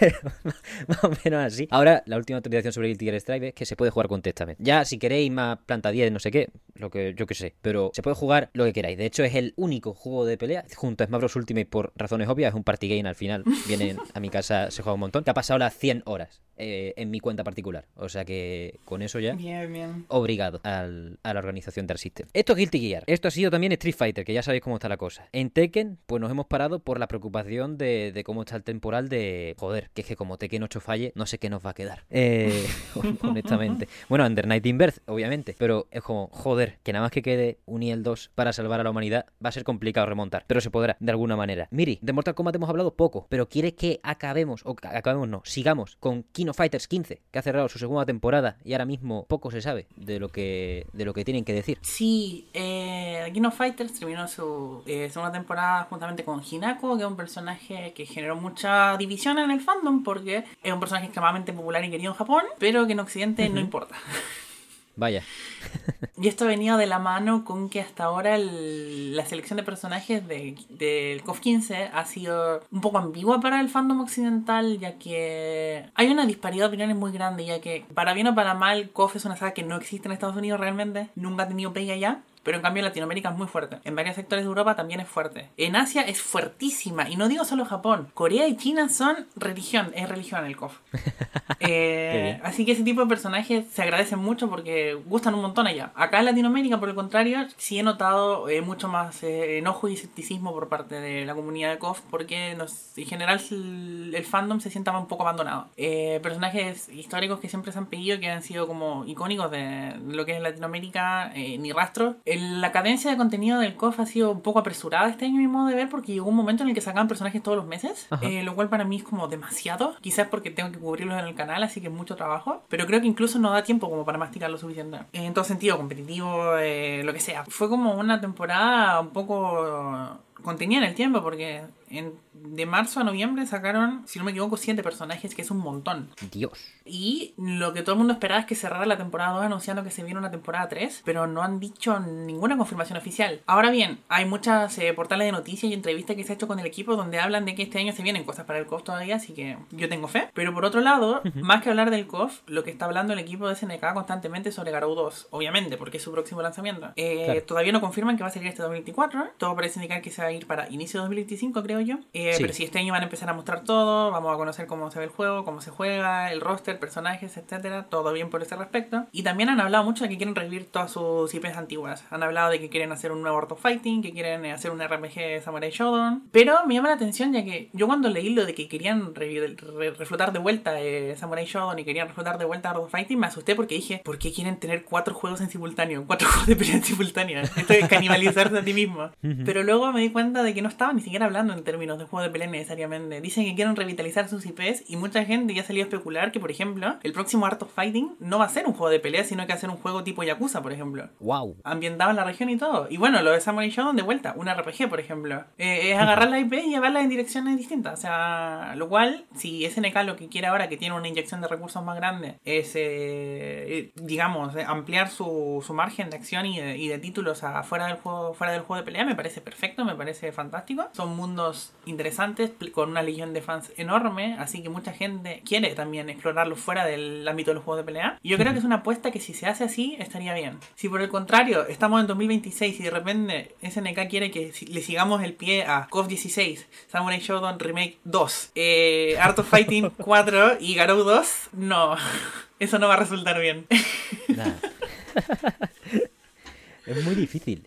Me parece muy ambicioso ¿eh? por parte de SNK, pero... A ver, primero, como persona que, que era fan de muchas de las mejores licencias de Konami y que gracias a cierto... Bueno, eso no puedo decirlo. Eh, muy fan de Konami. No de Metal Gear precisamente, porque no lo he jugado, es lo que más pide la gente, pero sí me gusta más Silent Castlevania. Hill y, y Castlevania. Efectivamente, queremos ir... Lo bueno, lo bueno. Lo, Silent lo Hill y Castlevania estoy completamente de tu lado, sí. Me gusta más que Metal Gear. Eh... Eso es. O sea, no me voy a meter con nadie, pero hay un Metal Gear. No, no, no voy a decirlo, no voy a decirlo que acabamos de empezar después del descanso. Me va a ganar 100.000. No, no haters, porque me da igual, pero es como. Tampoco estoy diciéndolo, no es una opinión consensuada ni, ni basada en jugar, así que no está bien. Pero eso, Konami dice que queremos revitalizar Castlevania, más saca unos pedazos NFT más chulos que un 8. Y digo, sus muertos. Y esta gente tiene, tiene dinero. Quiero decir, SNK, cuando dice revitalizar, yo espero que se refiera a lo que tú dices, pero también quiero, quiero que, que, que, haya mesura en cuanto al fandom, porque puede caerle un jarro de agua fría como este. Claro. Brutal. Y es que es, es terrible. O sea, yo ya sabía que Konami no iba a hacer nada, ¿eh? Con Castlevania, pero fue como NFT, tío, de todas las all things. O sea, ya podíamos. Mira que había mierda para hacer, ¿eh? Juguetes, Funko Pops, incluso. Yo qué sé, mira, yo un Funko Pop de Castlevania no me compro en mi vida, ¿eh? Mira que puedo ser el mayor fan de la historia. No, no lo soy, pero me puede encantar hasta la muerte. Pero eh, podía haber un montón de cosas que son poco llamativas o desilusionantes, pero NFT wow, fue bastante tocho. De hecho, fue tan tocho que la gente no se enteró de los de Metal Gear que sacaron. A mí me interesa especialmente porque la comunidad de KOF es muy dedicada. En el sentido uh. de que, incluso podría decir que hasta un poco cerrada. En el sentido de que los fans de KOF solo hablan de KOF. Eh, lo mismo pasa con Mortal Kombat. La comunidad de Mortal Kombat es fan de Mortal Kombat. Y la comunidad de Smash uh -huh. es solo fan de Smash por lo general. Diría que son como tres sagas que tienen a, a su comunidad muy eh, ensimismada en ese respecto. Porque luego lo veo a otro lado y no suele ser así. Por ejemplo, la comunidad de Street Fighter no solo juega Street Fighter, comentan otras cosas también. Antes, cuando Capcom tenía más juegos de pelea, obviamente era todo un circuito más cerrado, pero eh, no, no, es raro ver a la comunidad de Street Fighter jugando otras cosas o haciendo videos de otras cosas. Eh, la comunidad de Guilty Gear no es cerrada para nada porque es como la comunidad de juegos eh, anime en general. no, no, hay como canales de YouTube dedicados a Guilty Gear, por ejemplo, son como a juegos de pelea anime. Y no hay canales dedicados a... Hay, un, hay, hay, hay por supuesto, pero no a ese nivel de solo Street Fighter, por ejemplo. Pero sí hay un montón de canales dedicados solo a Smash, solo a Mortal Kombat y solo a KOF. Eh, y eso me parece interesante, porque habla mucho del nivel de, de fidelidad que, que, manejan estas franquicias, más que las otras incluso. Así que, uff, ojalá no... no... como dicen, no, no nos exploten la cara las noticias. Uno tiene fe porque quiere ver a una de las compañías que uno más quiere revitalizarse y, y poder darle el, un trato merecido a estas sagas que uno le tiene tanto cariño, pero con cómo va la industria y de dónde vienen esos dineros, también uno que empieza a sospechar. Claro, claro. Pero aún así, no me parece descabellado, porque al final SNK, si se mantiene en esa línea de, no te digo serie intermedia, porque un juego como KOF cuesta hacerlo un montón y toda, toda esa dedicación que tienen con tantos personajes y tal, pero sí que sus apuestas aparte de lo que pueda ser su buque insignia en cada momento, ya sea para futuro Garudo, sean eso, a lo mejor incluso pedírselo a otros estudios, ¿sabes? Decirle, oye, te cedo la licencia de, de Samurai Showdown y va a hacerme un RPG con lo, con lo que yo te diga, más o menos. Expandirse de esa manera también también es lícito, dentro de que yo creo que SNK imagino que tiene suficiente músculo como para permitirse al menos un par de desarrollos en paralelo que no estén relacionados con, lo, con los juegos de pelea. Claro. Sobre todo cuando ya firmen ese Garou 2 que quede ya hecho y solo toque pues mantenerlo en el tiempo. Ojalá, ojalá. A mí me encanta eso que tú dices de ese modelo ideal de que sacasen pues un RPG de Samurai Showdown y, y explotasen esas, esos universos o esos mundos de otra manera porque precisamente si funcionase ese modelo sería casi el sueño ideal de oye imagínate un Street Fighter sin World Tour porque ha habido un Street Fighter RPG claro. de lo que sea un beat'em up ¿sabes? Un, un, juego de verdad bien hecho y que no haya quitado o sea no, a ver de verdad bien hecho pido disculpas otra vez pero es como eh, un juego como la copa de un pino, que tú digas, de repente, sale Chun-Li, sale Ryu, sale mogollón de gente y te dicen el nuevo beat'em de Capcom. Y dices tú, ¿qué dices? ¿Estás loco? Lo pago con gusto, lo pago con gusto. O sea, bueno, si me gusta, claro, evidentemente, pero si, es, si se ve robusto y está bien, lo pago con gusto. Y si significa que no habría ese tipo de pastiche raro añadido porque tienen que justificar que te cobren un precio completo por un juego de, de pelea, pues mejor que mejor. Y si se mete SNK en ese nicho concreto de hacer esos proyectos paralelos para enriquecer y seguir haciendo esos juegos de pelea como nos gustan o como les gusta su fandom más dedicado, pues yo creo que es un win-win de manual, vaya, es que sería una situación brutal de la que se deberían copiar sin ningún tipo de coña el resto de, el resto de compañías en el sentido de hacerme un RPG de Black Blue ya y todas esas cositas. A mí me encantaría, eh, ojalá eh, la industria funcionase palabra por palabra por lo que acabas de escribir. El problema es que no lo veo pasando nunca, porque lo que buscan las compañías justamente es no es eh, ver cómo abaratan costos para ofrecernos productos más baratos. No, es tratar de justificar el hecho de que cada vez puedan cobrarnos los juegos más caros. Y uff, duro. Es así, es así. No lo has podido describir mejor, vaya. Es, la, es asqueroso. Vamos, por ejemplo, ahora vamos a tener el Gran Blue Fantasy Relink, que, en el que estuvo implicado Platinum Games y que me ha hecho gracia porque leí hace poco de Abe Betinari, el director de Bayonetta Origins. he colado Platinum bastante bien.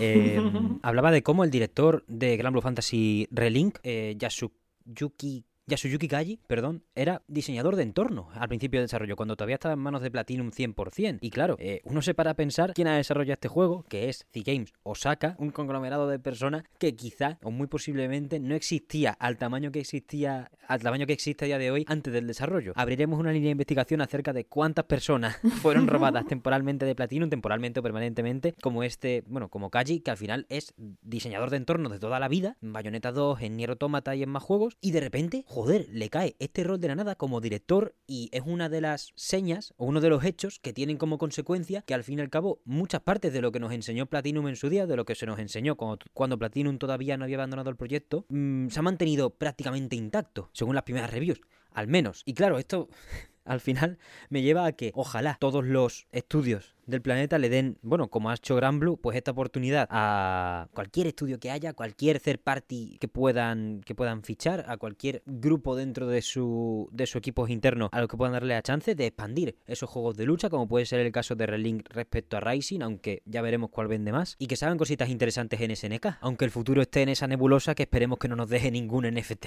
Bueno, y haciendo el traslado de una escena un poco incierta a otra igual de incierta, que quería hablar del escenario que está teniendo Mortal Kombat 1 porque yo he sido muy optimista con este juego, me gusta mucho, pero es cierto que estos últimos meses ha tenido bastantes problemas. Y es interesante plantear la raíz de esto y que yo creo que a pesar de que este fue efectivamente se ha mandado varios eh, errores que no deberían haber sido el caso, también creo que a cierto punto la gente ha sido eh, más injusta de lo normal en intentos de defender a Street Fighter 6 como si fuese una batalla de fandoms más ah, que algo concreto sobre los juegos. Y es el hecho de que todo esto empezó creo yo en noviembre cuando, no me acuerdo en qué evento, creo que un joystick eh, Gold Award o algo, le, le, dieron un premio de juego de peleas a, a Mortal Kombat por sobre Street Fighter 6. Y bueno, eh, pasó lo que pasó. no, quiero ni entrar en lo que dice la gente porque no lo encuentro relevante. De todas maneras, eh, es cierto que con el lanzamiento del último DLC de Quan Chi eh, tuvieron un problema similar al que tuvo Guilty Gear Stripe con el tema del online, que estaban empezando a generarse desincronizaciones no forzadas en la Combat League, que es el modo de ranqueo. Y bueno, es un problema que lograron arreglar rapidísimo en PC. Creo que en dos semanas ya estaba completamente resuelto. Sin embargo, en consolas, por todo este tema de que tienen que pasar los parches por revisión previa, etcétera, eh, se tardaron. Recién, esta semana, fue que lograron meter el parche en consolas y lo anunciaron a buen platillo. Dijeron, bien, finalmente volvió, lo arreglamos, ya pueden retomar sus partidas. El problema es que no lo, no lo solucionaron. No. No. Hasta donde entiendo, porque no he jugado, lo alivia un poco. O sea, ocurre menos seguido que antes, pero sigue ocurriendo. Y eso es un problema enorme, porque lo encuentro normal. Lo que la gente hace cuando ocurre esto es decir, eh, me resto del juego una temporada hasta que lo arreglen y ya volveré con más energías. Pero esto genera desconfianza también, obviamente. Si te dicen lo arreglamos y que no se haya arreglado, eso es un problema. Eh, y bueno, esto se suma al hecho de que, como a todas las compañías le está pasando por algún motivo, el problema de comunicación con Mortal Kombat ha venido eh, de capa caída también después del lanzamiento. Eh, si bien han tenido, han tratado de mantener sus combat cast, sus streams mostrando el nuevo contenido que se viene y tal, y han venido a, prometer eh, nuevas mejorías para el juego, como el hecho de que le van a meter crossplay ahora en febrero y tal. Y son cosas que uno agradece y se pone feliz, obvio, pero dan que dejan patente de que este juego salió muy verde. O sea, salió con, con funcionalidades no activadas que debería haber tenido de salida, obviamente. Y eso es un problema y todo parece indicar justamente de que este juego salió tan pronto como en, en septiembre, cuando quizás debería haber salido hasta ahora, inicio de 2024, ha sido justamente porque Warner necesitaba un, un juego que le generase muchas ventas para el año fiscal. Que es un problema, porque sí, estamos en un momento bien duro para Mortal Kombat porque este juego es creo que universalmente querido a nivel de gameplay dentro de la franquicia, ya que había venido de capa caída después de Mortal Kombat 10 a nivel de competición, porque Injustice 2 es un juego que no gustó a nivel de gameplay entre las comunidades más dedicadas, y Mortal Kombat 11 más de lo mismo. Mortal Kombat 1, por el contrario, ha, ha logrado satisfacer mucho más a, a, la gente, la escena es interesante y todo, pero a cambio estamos con una Warner mucho más debilitada y con una NetherRealm que tampoco tiene tantos recursos como lo estuvo alguna vez para costearse todo eso, y se le ha mezclado todo mal o sea, Warner al parecer los obliga a tener estas prácticas de consumo medio eh, explotadoras con el tema de los precios inauditos que manejan para los trajes, por ejemplo. Que dale, sí, eh, in-game puedes desbloquear muchos Dragon Crystals. Puedes desbloquear hasta 50, 5000 Dragon Crystals, si no me equivoco, que serían equivalentes a 50 dólares de su moneda. Pero el cambio, el, el, tema es que es un grindeo eterno para poder conseguirlas. Claro. Y el hecho de que un traje te esté costando alrededor de 1000, que serían 10 dólares, es un montón. Es Dios. una barbaridad. Y esto no ayuda para nada a la imagen del juego. Estos problemas también de rendimiento que ha tenido no ayudan para nada a la imagen del juego. Y ahora mismo la gente anda con miedo, el fandom, porque es como. El próximo personaje, a mediados de febrero más o menos, si no me equivoco, es Peacemaker. Pero más que Peacemaker es el hecho de tener a John Cena jugable en un juego de peleas, obviamente. Eh, eso, eso es lo que vende. Let's go. Sí, y hay mucha gente muy emocionada y ese DLC va a traer a muchísima gente al juego de vuelta. Lo que da miedo es de que, ¿qué pasa si vuelve toda esta gente y siguen los errores de sincronización en el online? Eso puede ser un golpe muy, muy duro para el juego y que podría hacer peligrar un poco a largo plazo la estabilidad de Mortal Kombat, que ya se está viendo que entre esto y el hecho que Warner está apoyando cero a la escena competitiva, a nivel de premios y todo, es uno de los... Creo que sigue estando por encima de Guilty Gear y de, y de KOF y todas estas escenas que son mucho más marginales en premios. Pero es, el, es Mortal Kombat, por el amor de Dios. O sea, ¿por qué tiene Claro, que estar apenas claro. por encima de esas dos? Es terrible, la forma de Warner es preocupante. Es uno de los motivos por los que yo, como persona ajena a la saga, tampoco quería meterme mucho con él. O sea, implicarme mucho en Mortal Kombat 1, porque es como, esta gente está al borde, muy al borde. El. Escuadrón Suicida de Rocksteady es Uf. un drama. No, no me voy a poner catastrofista como la mayoría de medios que no lo han probado, porque al final si no lo, si no lo juego no puedo decir. Pero es duro a nivel de comunicación, a nivel de ventas, el avance de IGN que lo pone ver- verdísimo. Puede ser mejor o peor luego el juego, ¿eh? que a lo mejor de repente si le quitas el HUD ese que parece una tragaperra le- y le, le pones una cámara, quiero decir, si tuviese el, el menú del Arkham Knight, a lo mejor es un juego mucho más atractivo para quien le guste una acción más dicharachera. No tengo ni idea. Quizás esta es el- la típica que lo cogen de punching ball y a tomar por saco. Y aunque salgan un montón de juegos con el mismo acabado o peor, no van a tener tanto, no va a ser tan pronunciado Claro. el desastre, ¿no? No lo sé. Rocksteady de todos modos me da pena porque al final a esta gente le gusta hacer modo single player y esto le han dicho hacer un juego como servicio por el gaznate, esté mejor o peor, es, un- es uno de esos desarrollos que da pena ver. No al nivel quizá de un Babylon Fall, porque eso sí que fue terrible. Pero, pero es de esas cosas que, que da, da, da pena, joder, porque es como Warner no está para experimentos tontos y que se metiera hace 5 años, 6 años, porque este juego se nota que ha tardado un montón. En la moda de los juegos como servicio es que puede ser el último clavo del ataúd, evidentemente no, porque todas las empresas acaban saliendo por algún lado. Y Mortal Kombat está cobrando 10 pavos por traje, como tú bien dices, así que a lo mejor está por ahí.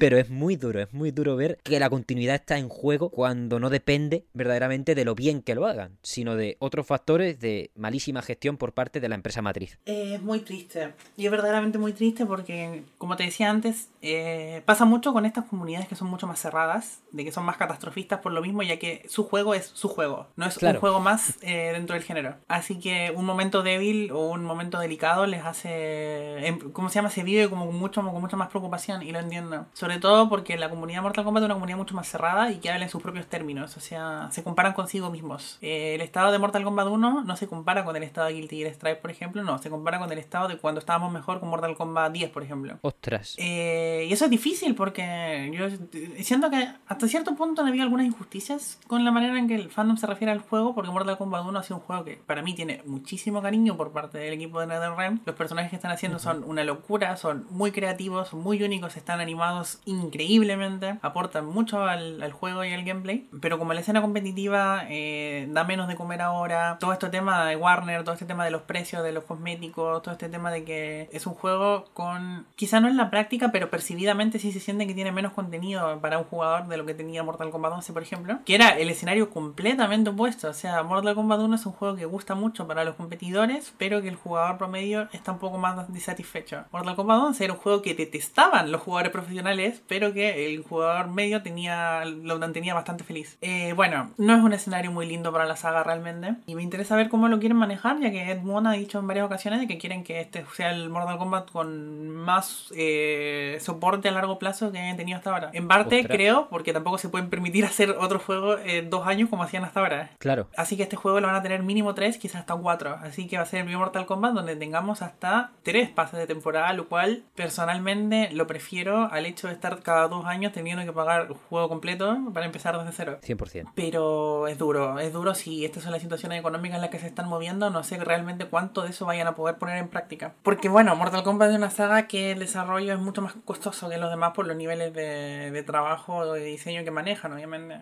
Por más que bien, por más que se vea hermoso Guilty Gear Strive, es un juego donde los personajes trabajan demasiado con keyframes con, y con y tienen pocos movimientos comparados a juegos anteriores. Se ve muy bien todo, pero hay menos que animar también. Eh, Mortal Kombat no es el caso. hay que animar muchísimo, hay mucho trabajo eh, monetario, o sea, ni siquiera no estoy hablando artístico, puramente bruto, dinero, y un juego costoso de, de, producir también. Claro, no, y se nota, vaya, en cuanto... No sé si podríamos ponerlo en la liga, en ese aspecto, podríamos ponerlo en la liga del Tekken, más que de ningún otro juego de pelea, ¿no? no eh, pregunto si No sabría decir, pero me hace sentido que es lo más próximo, sí. Por ahí es que, claro, Warner ahora mismo no está para ningún tipo de ceremonia, de ningún, en ningún aspecto. Bueno, el juego Legacy, se están callando demasiado lo que ha vendido el puto juego Legacy. Pero...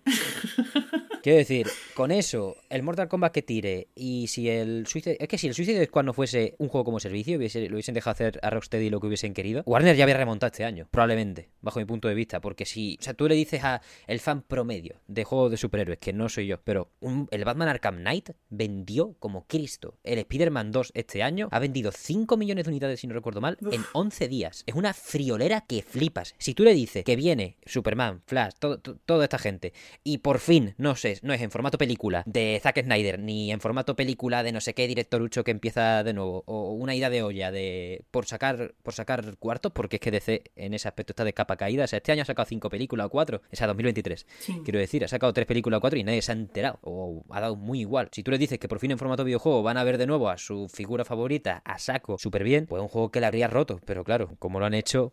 Y duele, porque DC tiene un prestigio que no tiene Marvel, porque Marvel ha hecho muy buenos números en su mayoría con el MCU y con esa expansión de recursos que ha tenido, pero salvo un par de superhéroes concretos, yo creo que dentro de la imagen pública son mucho más mainstream en un sentido como más típico, así como gusto infantil o mi personaje de la infancia, personaje que me trae nostalgia. En cambio, DC, a lo largo de los años, se han logrado labrar muchísimo esta imagen de que tienen a los superhéroes. Por más de que no estén en el mejor momento y ni ya sean los que generan dinero, Batman y Superman son otra cosa. O sea, para la gente es más que Iron Man, es más que, que, cualquiera de Marvel, salvo quizá eh, Wolverine y, Spider-Man, ¿entiendes? Eh, sí, 100%. Totalmente. Y uff, verlo en este estado es, doloroso, es ciertamente doloroso. Y ni siquiera hablando de ver, que si me voy a meter con el Joker, me voy a meter con Harley Quinn, es como. Son personajes con una atracción, una popularidad que está a otra liga. Así que es muy lamentable verlo, el estado de DC en ese, en ese respecto, la verdad. Sí, Sí, está. Joder, e-, es, triste, sobre todo por eso, porque tienen historias para contar y tienen todavía esa. Quiero decir, aunque haya, haya sido un año penoso en cuanto a películas y tal, en cuanto sale un Batman bueno, ya lo vimos con la periesta del. Sí. ¿Cómo se llama, chico? Robert Pattinson. La gente estaba en la cresta de la ola, yo estaba en la cresta de la ola, ¿eh? Y, me considero una persona que ya dejó, literalmente dejé de leer cómics, entonces no puedo hablaros de cómo está el estado de la nación ni nada. Pero es como, joder, a Batman se le respeta. Justamente, sí. Meterle un juego como servicio diciendo cuatro chistes porque. ¿Cómo se llama? Capitán Boomerang la ha pegado, no sé qué leche, tío. Es como.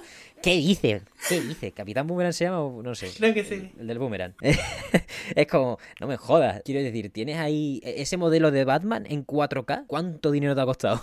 Pues cógelo y mételo en un juego bueno. Encima vienen del, del Gotham Knights, que tampoco, un juego que también se le pegó bastante. Teniendo una estructura a priori similar, además. Sí. es jodido Pero bueno, ese como se dijo que no era de Rocksteady, ya la gente se bajó del barco. Claro. De, de primeras, ¿no? Pero este todavía es como pe- peor en cuanto a verla, verla venir tan mal por parte de un estudio que, que se merece un poco más de respeto, la verdad. Por parte de Warner, ¿eh? No digo... Bueno, y de los fans también porque se está pasando a la gente. Porque al fin y al cabo luego la mitad de la gente que se está quejando se lo va a comprar. Que, Es verdad, es decir, que esto no es esto no es como repito Babylon Fall Babylon Fall no tiene arraigo del que al que acudir no dice "Host, están tus personajes favoritos aquí está tu historia sabes no no tiene no tiene. Mientras que el cómo se llama Suicide Squad Kill the Justice League pues tiene a todos los personajes de DLC a su disposición hasta que se demuestre lo contrario. Entonces y sobre todo ya han presentado que están muchos de los más icónicos. Con la tontería con la tontería espérate que lo que vayan a vender ¿eh? aunque no sea un juego como servicio el caso de Hogwarts Legacy que se cuestionó su acabado y todas estas cosas al final ha vendido un chorro de unidades y ha dado absolutamente igual. Sí, solapado de controversias y, Dios mío, como... No sé si fue el juego más vendido el año pasado, algo así había leído, pero está ahí cerca, si no... Sí, si no es ese, es el Call of Duty y el FIFA, vaya. y al Sí, final, sí. Ser, ser el tercero en esa lista sigue siendo una locura. Si fuesen primero ya sería para de decirle a Warner, oye, no hay excusa, no hay excusa. Eh, pero sí, o sea, me da pena porque Mortal Kombat es una saga que yo conecto mucho con mi infancia. Con tener la Play 1, jugar el Mortal Kombat Trilogy, pasarla bien. Luego con la Play 2 jugar el Armagedón y que me pareció una locura. Y luego es una saga que jugué un poquito el 9, pero desconecté full. Durante la época de Play 3, Play 4, yo cero con Mortal Kombat. La seguía así como de manera muy a la distancia y caí muchas veces en este discurso elitista de que era, era la saga para, para, para los casuals que no le saben a lo que es un juego de peleas de verdad. Mortal Kombat 1 es, la saga, es el juego que me, me- me volvió a reconectar con la saga y darme cuenta de que este juego es tan noble como competición como cualquier otro. y me da pena que, que la situación tan precaria de Warner le esté solapando porque creo que este juego ha revitalizado mucho parte de- de- del cariño que se le tiene al gameplay de, de esta saga tan, tan distintivo, tan, tan propio respecto a otros juegos de pelea que sí tiran por eh, formas de diseño como más convencionales, en el sentido de que tienen como una base ya sentada de lo que es un juego de pelea 2D, así que todos básicamente le meten su, pro- su, su, su propia cuchara, pero apuntan a, a un formato muy similar. Mortal Kombat es su propia cosa. Sí. Y creo que ese tipo de, de gameplay eh, debería poder tener más tracción y debería poder justificar su propia escena competitiva porque ahora mismo la verdad es que está bien duro porque más allá de Sonic Fox, que a donde vaya sale en primer lugar y se puede permitir eh, viajar a todos lados a competir, para otros jugadores es muy complicado hacer ese tipo de esfuerzo. Y es duro también porque siento que lo han hecho relativamente bien a nivel de la organización misma de la liga de Mortal Kombat porque han, han creado un, yo creo, una, un buen balance entre torneos presenciales para la gente que puede permitirse viajar y jugar y eh, sus propias ligas en las tres regiones principales que son Europa, Norteamérica y Latinoamérica eh, para que todos los jugadores que quieran jugar online puedan participar cada tanto, creo que cada dos tres semanas en, en eventos online, ir acumulando puntos y luego poder colarse justamente al, al torneo final. Creo que es un buen balance. No es como Street Fighter 6 que tiraron solo por un lado y aunque hace rato me, me desdije en, ¿cómo se llama? En alabanza a Jarada por hacer que este año vaya a ser todo offline el- la liga del Tekken. Eso también tiene un problema y es que justamente las regiones que tienen menos recursos para poder viajar o a los que más caro les es viajar porque si la mitad de tus torneos son en Estados Unidos, obviamente para los estadounidenses es mucho más fácil moverse y, participar y, Claro. y sacar, ¿cómo se llama? Y, y ser los que se cuelen más en, la- en los resultados finales, ¿no? Cuando para un latino viajar es a veces algo que te puedes permitir solo una vez al año y te estás jugando todo eh, en, en tu performance en ese torneo, básicamente. Es, es duro, es extremadamente duro. 100%. Ti- Tiene muchas complicaciones y quizás ese modelo que presenta Warner puede ser bastante más exitoso. Vamos, ojalá, ojalá y no lo... Quiero decir, ahora estarán en un punto, pues como, como decimos con estas empresas, de cualquier sobrecoste que haya, pasar el hacha y a tomar por saco. Esperemos que el competitivo Mortal Kombat en este caso no sea una de las de las víctimas a considerar por su parte. Sí, a ver, creo que todavía pueden tener, no, no lo sé, pero como tú dices, eso, quieren ampliar en el tiempo este Mortal Kombat, es que es normal también. Quiero decir, ya lo hemos hablado alguna vez aquí, creo tú y yo, sobre que, joder, cada vez cuesta más hacer un juego. Ya no es cuestión ni siquiera de que a. Warner le vaya mal. Hacer un juego cada dos años es impensable, a no ser que recicles en plan, eso, Granblue Fantasy versus Granblue Fantasy versus Rising. es mentir, en, en gran parte. Está bien, pero es mentir. Entonces, claro, ojalá cuatro años y, y cinco si hiciera falta. No te digo más porque a lo mejor se les deja hasta la idea, pierden y no compensa por ciertos aspectos. Pero joder, es que ya, aunque no estuviese Warner mal, era hora de que se planteasen este tipo de modelo, ¿no? Sí, justamente. Y bueno, ya a un nivel puramente así como pasional por la competición. Sí. Un ciclo de competición de solo dos años me parece malo. Y qué bueno que Mortal Kombat lo quiera abandonar porque tú en dos años, dos años es muy poco para que la gente realmente eh, exprima todo lo que tiene un juego para dar. Claro. Eh, Normalmente un juego se llega a estos niveles de excelencia máxima a los 4 o 5 años de, de tanto grindear, digamos, partidas y competir y todo. Porque no es solo Claro. jugar por tu cuenta, es también ir a la competición, eh, enfrentarte a rivales que van a salir con cosas que no habías pensado, tener que adaptarte, tener que pensar en nuevas estrategias. Y un juego como Mortal Kombat 1 que tiene el sistema de cameos que replantean enormemente cómo se afronta un combate, con, con mayor razón todavía. Porque eso es lo que a mí me gusta del contenido que se está inte- integrando en Mortal Kombat. Porque no es solo que lleguen luchadores nuevos como en cualquier juego, que eso obvio está perfecto y es lo más importante, sino que llegan cameos nuevos. Y de repente que llegue un cameo nuevo significa que un personaje que podía haber estado abandonado ahora tiene una, una- una nueva posibilidad de brillar porque se le abre un, un nuevo potencial de gameplay que antes no tenía. Y eso es muy interesante. Y bueno, un, un, digamos, un ciclo de solo dos años con DLC hace que sea bien duro porque significa que hay muchos personajes que salen cuando el juego está tres meses de morir. Quiero decir, y ya pasamos al siguiente, o sea, no, no hay tiempo. O sea, yo soy de la idea de que un juego de peleas debería durar idealmente cuatro años mínimo y dejar un quinto sin contenido. Así como ya, estamos trabajando en el Guilty Gear eh, 5, Ajá. eh, terminó nuestra cuarta temporada, no sé, en 2025. Bueno, 2026 va a seguir activo competitivamente Guilty Gear Strive y luego en 2027 sacamos Guilty Gear el nuevo. Eh, dejar un último año para que la gente que, que ya, digamos, la elite de la competición de todos estos años acumulados eh, y terminen de, de consolidar el, el- el gameplay al, al máximo nivel de ese juego. Ese es como mi ideal y un juego que lo hizo así tal cual fue justamente Street Fighter V a pesar de todos los contratiempos que llegaron a tener en el transcurso. Ya ves, les ha ido. Además que sacaron, el último que sacaron fue el look. Sí, El look que luego nos pareció una, una mierda a lo que a lo final, gracias, no sé si gracias a Dios, pero joder. Durísimo de luz porque no solo fue ultra dominante en los finales de Street Fighter V, en la Capcom Cup de ese año era el personaje más representado, y luego llegamos a Street Fighter VI, se repite la historia y peor todavía. Peor todavía. qué, qué maravilla, es que Capcom está, está en su prime. Y encima sale, el 22 de marzo sale Dragon's Dogma 2, que les va a poner con aún más dinero para hacer lo que les dé la gana. Que no va a ser para nada hacer cosas en nuestro favor. Ya hablamos de Casco lo suficiente. Creo que con esto hemos cubierto todo el estado de la nación de los juegos de pelea. Ahora sí, que ni un pero, como mínimo, de los 8 mejores juegos que hay, o los juegos más jugados. Miri, no sé si quieres que encaucemos ya para la tarea, no te digo principal, porque va a durar, debe- debería durar menos que esto. Pero sí, sí. eh, lo más. tam- Tampoco hay prisa, ¿eh? tampoco hay límite. quiero decir que, le hemos pegado un buen repaso. ¿Quieres que partamos ya al análisis de esta semana? Que es, ni más ni menos, aunque vamos a analizar, llevamos analizando ya un buen rato. Pero Grand Blue Fantasy vs. Rising, que salió el 14 de diciembre del año pasado, desarrollado por Arc System Works y publicado por C-Games. No sé si es un codesarrollo más bien. No creo. Arsi Hasako. Salió para todas las plataformas, no, salió para Play 4, Play 5 y PC. Si no me equivoco, sí. Ya hemos hablado aquí de que tiene una edición gratuita con cuatro personajes que no me lo esperaba, pero me parece relativamente buena decisión. Rotan cada semana, menos el protagonista, Gran, cosa que no me gusta. Deberían rotar cuatro. A mí me da igual el protagonista, la verdad. Eso, parte con una edición gratuita que incluye, bueno, lo, lo básico, poder jugar. Bueno, no se puede hacer salas y tal. Incluye lo básico muy básico. En plan, Muy si quieres básico. probar el juego, al menos ya con eso puedes entrar. Y puedes jugar también al modo Fall Guys, Grand Bruce, que era lo que quería, lo que quería soltar ya. Sí. Eh, Exit, la editora de este juego, nos ha ofrecido un código a esta casa para poder probarlo. Miri, ¿qué te ha parecido Grand Blue Fantasy vs Rising? Mira, antes de meterme con el juego, quería comentar rápidamente sobre eso de la rotación que mencionas, porque Sí. eh, estos días he estado viendo que se dio algo muy interesante y es que un jugador que yo sigo, que se llama Key, que era un jugador de Multiversus, Ajá. básicamente lo que logró o lo que ha intentado hacer es meterse a competir en Grand Blue Fantasy Versus con la versión gratuita. Uh, ¿Eso qué significa? Vale. Que solo juega Gran, porque todos los demás cambian todas las semanas. claro. Eh, básicamente. Y le está yendo muy bien. Ha logrado colarse la mayoría de torneos online, siempre sale top 8, muchas veces llega a top 3. Uh. Y hacerlo con la versión gratuita es sorprendente realmente. Y me da mucha pena porque la versión gratuita te capa muchas opciones básicas para entrenar bien, poder utilizar al, al resto del elenco. Eh, el tema de la sala incluso dificulta mucho por jugar eh, online determinada, determinados torneos y determinadas competiciones. Es, es duro. Claro. Y bueno, se nota mucho que una edición gratuita hecha justamente más que nada como para engancharte, o sea, como para darte lo justo y necesario para que lo pruebes y veas si te gusta. Pero idealmente Sí. el punto es que des el salto.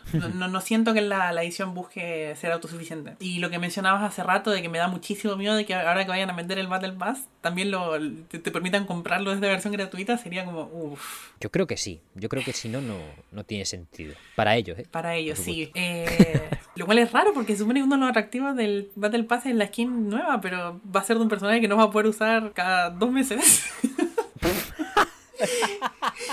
Es verdad, ¿eh? Vaya. Qué locura.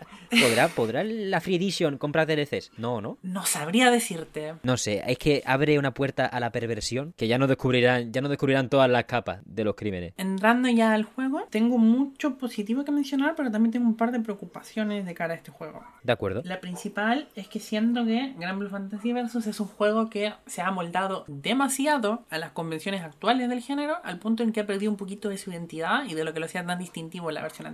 Con esto me refiero Vale. a que ha pasado a ser un juego muy enfocado hacia el neutral, a ser un juego lento, más pausado y metódico, simple dentro de todo, pero en el que lo importante era como meterse en la partida y, ganarle a tu oponente a nivel como táctico, más que, eh, digamos, agresivo, o, o- o ganarle por porque eres mejor a nivel, digamos, más mecánico, o sea, de que se te da mejor en el control en las manos. Ajá. Y este juego ha dado un salto a la agresividad muy contundente. Es un Ujú. trend que siento que cada vez eh, está profundizándose dentro del género y individualmente no, no me parece mal, o sea, si cada si un juego quiere tener esta mentalidad agresiva me parece perfecto. El problema es cuando en el mismo en el mismo tiempo tenemos Guilty Gear Stripe que cada vez mete más mecánicas hacia la agresión, siendo de por sí una saga basada en la agresión, Tekken 8 metiendo el Rage para hacer un juego más agresivo, Street Fighter 6 metiendo mecánicas que premian cada vez más la agresión, principalmente el Drive Rush, y ahora el Grand Blue Fantasy Versus es como que siento que se están yendo todo en una dirección más clónica. Yo no jugué la beta del Uniel 2, pero hasta donde entiendo el juego también está teniendo un viraje todavía más hacia, hacia la agresión.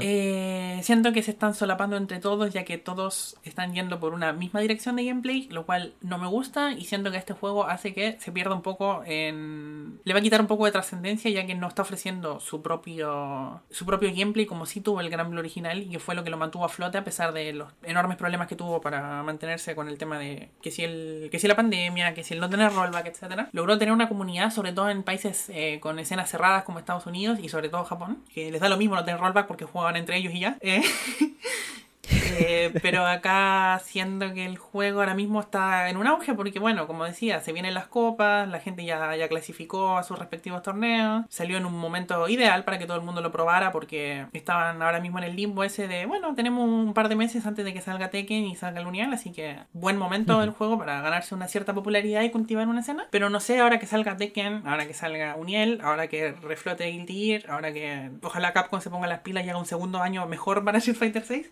si el Gran Blue se las va a poder ingeniar para, para mantenerse vigente. Eh, eso me preocupa. Claro, es, es complicado. ¿Tú por qué crees, más o menos así abiertamente, opinión personal, vaya? No, no creo, no sé si hay una corriente de investigación que lo esté llevando. ¿Por qué se está yendo a esa filosofía de diseño tantos juegos de pelea a la vez? O sea, ¿es algo que busque como que el competitivo sea más frenético y atraiga más? ¿O simplemente que nuestra capacidad de retención cada vez más corta en ciertos aspectos, en según qué sectores? Y, y quieren que todo sea al final, si dura 30 segundos, mejor que que dure un minuto y medio, aunque el minuto y medio pueda ser trepidante igualmente. Yo creo que, como todos los géneros, va, se, se mueven por tendencias. Hay momentos de Claro. los que cala algo y luego va a llegar un juego un poco más pausado, que va a instalar un nuevo tren y probablemente retrocedamos a gameplay un poquito más tranquilo. Eh, ahora mismo simplemente coincide de que es como el- la nueva estrategia, creo yo, opinión personal, que han encontrado las desarrolladoras como para tratar de captar más público, ya que efectivamente un juego más rápido, trepidante, es funciona mejor de cara a, a venderte la experiencia competitiva, no al momento de jugar, porque no creo Ajá. que en la práctica a la gente le importe tanto eso, pero sí al momento de espectar, de, de ver torneos. De acuerdo. Un juego más movido creo que llama más la atención que uno en lo que los dos personajes están tomando sus distancias y leyéndose mutuamente y todo. Y es un problema porque entre esto y la simplificación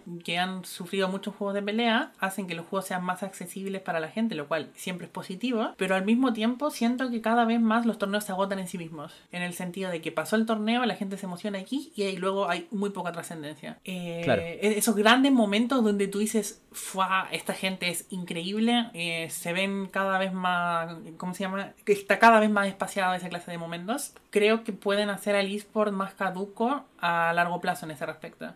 Es que es complicado, honestamente, pero sí, eh, al final también, no sé si es para que, bueno, no, es lo que tú has dicho, a nivel de gameplay no es tan import- no, es tan relevante y al final eso, es así, ¿no? Las tendencias van como van, a ver quién, a ver quién es el valiente que, que- empieza a irse, a irse un poco más lento, dependiendo de, porque claro, ir lento y que te digan, hostia, me gustaba más el otro y además el pase lo ha subido 10 pavos, no sé qué, quiero decir, ahora como que todos van a estar de acuerdo en hacer una cosa que atrae al público, quiero decir, a ver si me estructuro la cabeza que se me, se me ido un poco. Em, con estas propuestas que requieren de cobrarle tanto al usuario que invierte verdaderamente o que se implica, al final puede que una cosa que antes era una tendencia que se resolvía más rápidamente, menos rápidamente, acabe siendo un mandamiento casi. Porque, aunque como tú has dicho bien, eh, esto va por tendencia y se va compensando, sí que se han apuntado demasiados juegos a la vez, quizá, ¿no? A esta, a esta propuesta. Igual que, no sé, si alguien empieza a jugar ahora juegos de pelea, intente identificar eh, lo juegos de pelea y empieza por los actuales, ¿no? Y, e intenta identificar lo distintivo de cada, de cada franquicia. No digo que sean todas iguales porque es mentir directamente, pero sí que quizá les cuesta más por cómo eso es más accesible. Hace falta, hace menos falta aprender a jugar y eso es algo que sí he notado yo en mis carnes como persona que antes ni los tocaba y ahora me puedo meter en el que me dé la gana y estar a gusto dentro de que el win rate asqueroso, pero es como, vale, no me noto absolutamente inhábil y, y necesito y en necesidad de un entrenamiento o de un modo de entrenamiento. Claro, eso te hace ver quizá o clasificar los juegos de pelea de otra manera, más allá, eh, más centrado en una parte que también me encanta, por supuesto, que es su estética, su aspecto, sus gráficos, su tipo de música, su identidad, más a nivel artístico. Te quería preguntar precisamente también por eso, Miri, en Gran Blue Fantasy vs. Rising, ¿cuánta mejora vemos eh, respecto a Versus, a secas, en ese aspecto? Ver, a nivel estético es un juego que recicla prácticamente todo. Eh, escenarios son los mismos, los modelados fueron retrabajados, pero no es una mejora es más un cambio artístico. Vale. Ya depende de, de, aquí,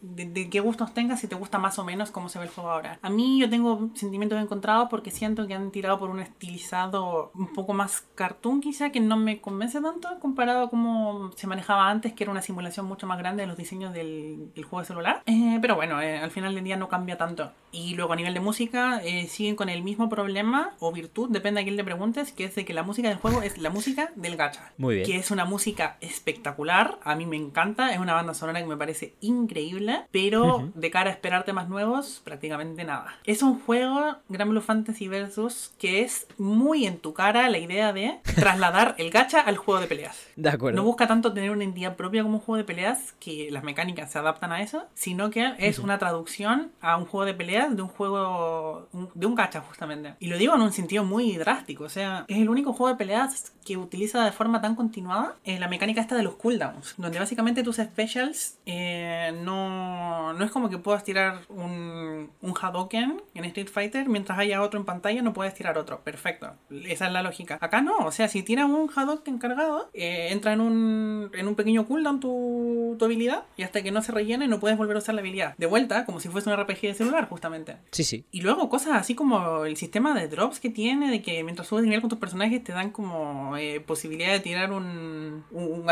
justamente para desbloquear cosméticos para tu avatar y todo. Está bien, o sea, porque es gratuito todo. Pero es como. O sea, es muy similar exactamente la experiencia de tener el Gran Blue Fantasy de celular en, un juego de peleas. O sea, va todo por esa misma dirección. De ser un juego que, que, atrape y lleve al género a gente que jugaba este tipo de cosas. Que voy a decir lastimosamente porque es un género que me apesta un poco. Que tiene mucha atracción en, entre público incluso en Occidente, es muy muy grande. Y bueno, por eso mismo, me, llama la atención porque creo que incluso la estética del juego a nivel de diseño de menús, diseño de opciones y todo, es muy, es muy eh, cachapón. Sí, sí, sí, sí, sí, sí. Eso lo noté mucho en la, en la versión gratuita y, y, pensé, eso, que se ve barato el puto juego. Digo, joder, hay cada interfaz, cada cosa. Cuando le das a buscar partida rápida, la, la pantalla es intencionadamente fea. En el sentido, la partida mm. rápida es lo único que tienes en el, en el modo gratuito, de aparte del Gran Bruce. Pero en el Gran Bruce, la pantalla de buscar partida, dos tazas de lo mismo. Por cierto, no te puedes cambiar el puto avatar en la versión gratuita. Eh, no voy a quejar, no voy a quejar porque soy el mismo que dice que no debería haber cosméticos en el avatar. Pero es como, ya que los, ya que los pones, vaya cerdada. Eh, pero bueno, así no puedo comprarlos tampoco, que es lo bueno. Pero sí, 100%, tiene el gacha en su identidad mucho más casi que la historia. Sí. Siendo... es, es muy tocho en cuanto, en cuanto a esas cosas que, se pueden ver a primera vista y que tú ya me confirmas en, otras formas que se puede ver más en el juego en profundidad. Joder, es que. Y, eso me imagino que es decisión al final de, de C-Games más que de Arsis, pero, pero también lo, lo pone en una liga distinta a Guilty Gear y por eso me parece extraño que hayan tomado ese, ese paso extra hacia la agresividad, porque es verdad que era muy. Bueno, y sigue siéndolo, el versus original ha sido, ha sido muy eh, elogiado por, por su propuesta en un, en un género que, eso, estaba tirando por otros horizontes y dentro de que tenga más rollback, menos rollback y, le vaya mejor o peor, sí que tenía una propuesta firme bastante distinta, incluso de, bueno, los, los creadores casi de la tendencia esta de ahora las partidas van a durar dos segundos. Sí. Este juego a un nivel de gameplay sigue tomando ciertas decisiones que lo hacen distintiva, pero a cambio han metido mecánicas universales eh, que, que, eso, que incentivan demasiado un poco la homogenización del combate ágil. ¿Y esto qué pasa? Que personajes que en el juego anterior eh, eran reyes del control del espacio y de mantener a raya al oponente sin que se pueda aproximar, de repente se están viendo muy débiles, porque como el juego tuvo un viraje hacia la velocidad y la agresividad, personajes, los personajes dominantes, que si Ferry, que si Percival, que tenían armas gigantescas y eran más lentos, pero a cambio controlaban el escenario, ahora de repente están casi que desfasados. Eh, y es un problema porque se nota que se utilizan las mismas herramientas que con las que se trabajó el juego anterior, pero con un cambio de enfoque que es un parche, se siente como un parche de balance gigantesco, que replantea las raíces mismas del juego. Hay mucha gente a la que le ha calado mejor porque este estilo ágil eh, gusta muchísimo, obviamente. Por algo se está tratando de incentivar en, este, en esta dirección el juego. Pero por otro lado, creo que pone un poquito en crisis la identidad eh, jugable del mismo y esto es lo que más me da pena en ese respecto. Y lo digo yo que estoy jugando un personaje que se aprovecha muchísimo de esta agilidad y esta eh, agresividad nueva. ¿Para qué mentir? A ver, hay que, hay que jugar a lo que te proponen. Al fin y al cabo no se puede, no se puede meter, eh, no, te puedes meter en una caja y, decir no. Sí, bueno, si quieres ganar, claro, si quieres Claro, claro. Pero joder, es verdad que eso, jugarse demasiado la identidad es extremadamente peligroso. Porque, a ver, ¿cómo me explico? Al fin y al cabo, todo, todo me viene a mí, todo el miedo de Granblue me viene de que es una subcontrata al System y que como no funcione, cagaste, no lo tienes más. Claro. Obviamente no creo que esté en ese punto. Obviamente no creo que esté en ese punto, pero sí es verdad que es que es tan bonito. Y lo están haciendo, quiero decir, se nota que es cuidado. No, no digo que no deje de tener el gacha en las venas, eh, eso sea la perversión definitiva. Por favor, que nadie instale el juego de móvil, que a saber cómo es. um, pero, joder, cuando tú, mucha gente estuvo muy entusiasmada con Grand Blue Fantasy Versus por cómo aprovecha eso, lo bueno de los gachas, que son los JPG, y, y los pone en un juego de verdad, por decirlo así. O sea, mucha gente decía así y yo lo digo así también. No me importa, ¿eh? en este caso, porque vamos a ver un gacha, joder. Claro, que lo conviertan. Esto me casa con unas declaraciones, no sé si era de Minoru Kidoka, hablando de el éxito de Guilty Gear Strive, diciendo: Pues, ¿sabéis qué? Vamos a hacerlo aún más simple para futuras entregas, porque es nuestra convicción de que este es el futuro del juego de pelea. porque nos encanta esta manera de hacerlo. Y es como, hostia, pues aquí tiene la primera, la primera iteración, ¿no? De esa, de esa mentalidad, coger una filosofía de diseño que estaba completamente arraigada y que precisamente era de los pocos puntos que, eran inamovibles de Grand Blue Fantasy Versus y no te digo reventarla, sino sí, como tú dices, meterle un parche que cambie, cambie totalmente gran parte de su idiosincrasia, al fin y al cabo. Y encima es un viraje a complejizar el juego en ciertos ámbitos, porque una de las críticas principales que se tenía con el Grand Blue Fantasy Versus antiguo es que es un juego en el que tenía una gestión de recursos muy pobre, y me refiero al hecho de la barra de super, eh, que ¿cuántas utilidades tenía? Una, el super y ya. Eh, la mayoría de juegos no es así. Quiero Guilty Gear eh, Stripe, que es otro juego que tiene que usa la barra de super de forma bastante normal, moderada comparado a otros juegos que lo utilizan para más cosas, pero sí, o sea, no solo tienes el super, tienes los cuatro formas de Roman Cancel, la puedes gastar para, ¿cómo se llama? Para hacer el Flawless Defense y, no recibir daño de chip o, y eh, apartar al oponente en block y todo, o sea, tienes muchas utilidades para tu barra. Y luego hay juegos donde las tienes aún más, o sea, en Street Fighter 6 mismo tiene dos tipos de barras, por ejemplo. es normal en juegos de peleas tener un un, nivel de uso de recursos contundente. Y el Gran Blue Fantasy Versus era el juego más simple que había en el mercado en ese respecto. Porque no se usaba para nada más que para tu super y listo. Todo lo demás era administrar los cooldowns de tus habilidades y poco más. Por eso mismo, al ser un juego que tenía pocas opciones, era un juego muy asentado en la raíz misma del género, que es el, uno a uno, el entender al otro y, ver cómo superarlo, digamos, en combate. Acá se ha diversificado mucho. Ahí metieron habilidades, eh, versiones aún más poderosas de tus specials que gastan barra, eh, ¿cómo se llama? Eh, y metieron el sistema de los breakpoints, que justamente es para tener más elementos en, consideración al momento de agredir o defender. Y en general es un juego más complejo. tienes muchas más cosas que, considerar al momento de combatir. Eh, lo cual, para mí, lo deja en un punto medio extraño, donde tiene personajes muy sencillos. Probablemente el juego de pelea con los personajes más sencillos allá afuera, salvo un par de excepciones. Pero ahora que las mecánicas generales son algo más elaboradas, se genera una situación en la que siento que es muy fácil saltar de personaje. Y esto es algo para mí bueno, porque yo no le pienso dedicar tantísimo tiempo a este juego como a otros. Claro. Lo cual significa de que cuando quiero volver al versus, y digo, ahora quiero aprender a este personaje, lo puedo hacer en un día. Salvo algunos específicos, que hay algunos, hay algunos más complicados, no sé, que si Narmaya, que si Justas, que son más difíciles. Pero la gran mayoría, con este movimiento hacia la agresividad y hacia, hacia las mecánicas universales, como la mayoría de personajes tienen movimientos muy similares y, su ofensiva se estructura de forma relativamente similar, es muy fácil pasar un personaje a otro. Acá hay una discusión de que hasta qué punto eso es bueno de cara a ser mucho más flexible y eso, y al punto. Y yo, si quiero jugar, abro el verso y me pongo a jugar. Y, no tengo que pasar este trámite con muchos juegos de pelea de dedicarle varias semanas de estudio a familiarizarme con mi personaje. Acá está reducido al mínimo que ha habido en el género prácticamente. El lado malo es de que creo que estamos bordeando peligrosamente el punto en el que estos personajes dejen de ser personajes y se conviertan en skins, por así decirlo. Claro, claro, por el otro lado es muy peligroso. Se carga todo, vaya, al fin y al cabo. Creo que todavía está en el balance correcto para que eso no ocurra, pero me da miedo pensar de que si de repente sale el, el developer a hacer la misma sentencia que el de Guilty Gear Strive y diga, pues el próximo Gran Blue va a ser aún más fácil, uy, Dios santo. Ahí sí me da miedo. Final del Evo Mirror Match 2B. Eh, Sí, son todos iguales. Puede ser, están jugando ahí al filo de la navaja y joder, me preocupa, me preocupa que la filosofía cale para Guilty Gear Sprite, Guilty Gear 5, como quieras llamarlo. Eh, es muy jodido, porque quiero decir, obviamente yo estoy muy a gusto en Guilty Gear Strive, es el juego de lucha en el que más me he metido en plan, wow, venga, vamos allá, sí, voy a aprender a jugar, no sé jugar. Pero quiero decir, cuando yo veo y me dicen, qué sencillo es, digo, ah, bueno, vale, no lo sé.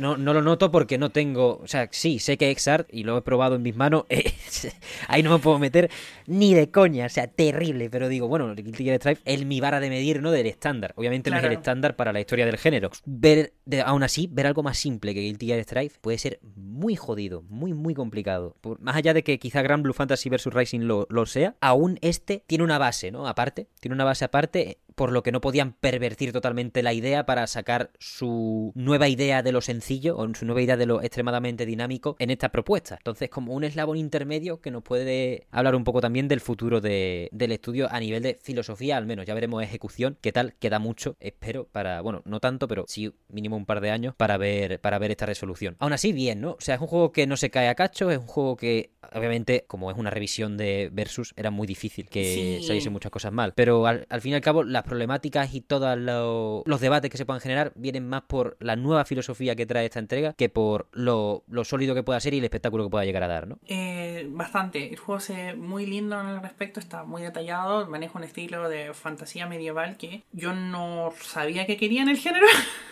Supongo que me acostumbré demasiado a este modernismo de Street Fighter, KOF, o este puntito como más eh, tirando como para el sci-fi, digamos, de Guilty Gear o de los juegos anime, que me había olvidado por completo de que de vez en cuando tener así como peleitas en un contexto medieval está bien también, está bonito. Sí, es verdad que es muy único. Sí, sí, sí. O sea, no es único como propuesta, pero se siente único en, ausencia de, propuestas similares. Sí, sí, sí. y bueno, el juego se deja, se deja jugar muy bien por eso mismo, porque es eh, un juego de agarrar y, más o menos y entenderle a, cómo opera en el ritmo. Eh, es divertido, es quizá demasiado simple para mi gusto, como para meterme así como con mucho entusiasmo, pero lo suficiente como para retenerme bastante. Y de vuelta, yo creo que es el juego que si un día necesito jugar así como quiero simplemente jugar, sin preocuparme de nada más, es ideal. Qué maravilla. Eh, está muy bien en ese respecto. Lo que no está bien es ese Season Pass que voy a tener que comprar de 35 dólares. Por el amor de Dios, ¿a quién se le ocurre? Eran cuatro personajes. Seis, seis. Ah, está bien. Es verdad. Está en el límite de lo relativamente aceptable para mí.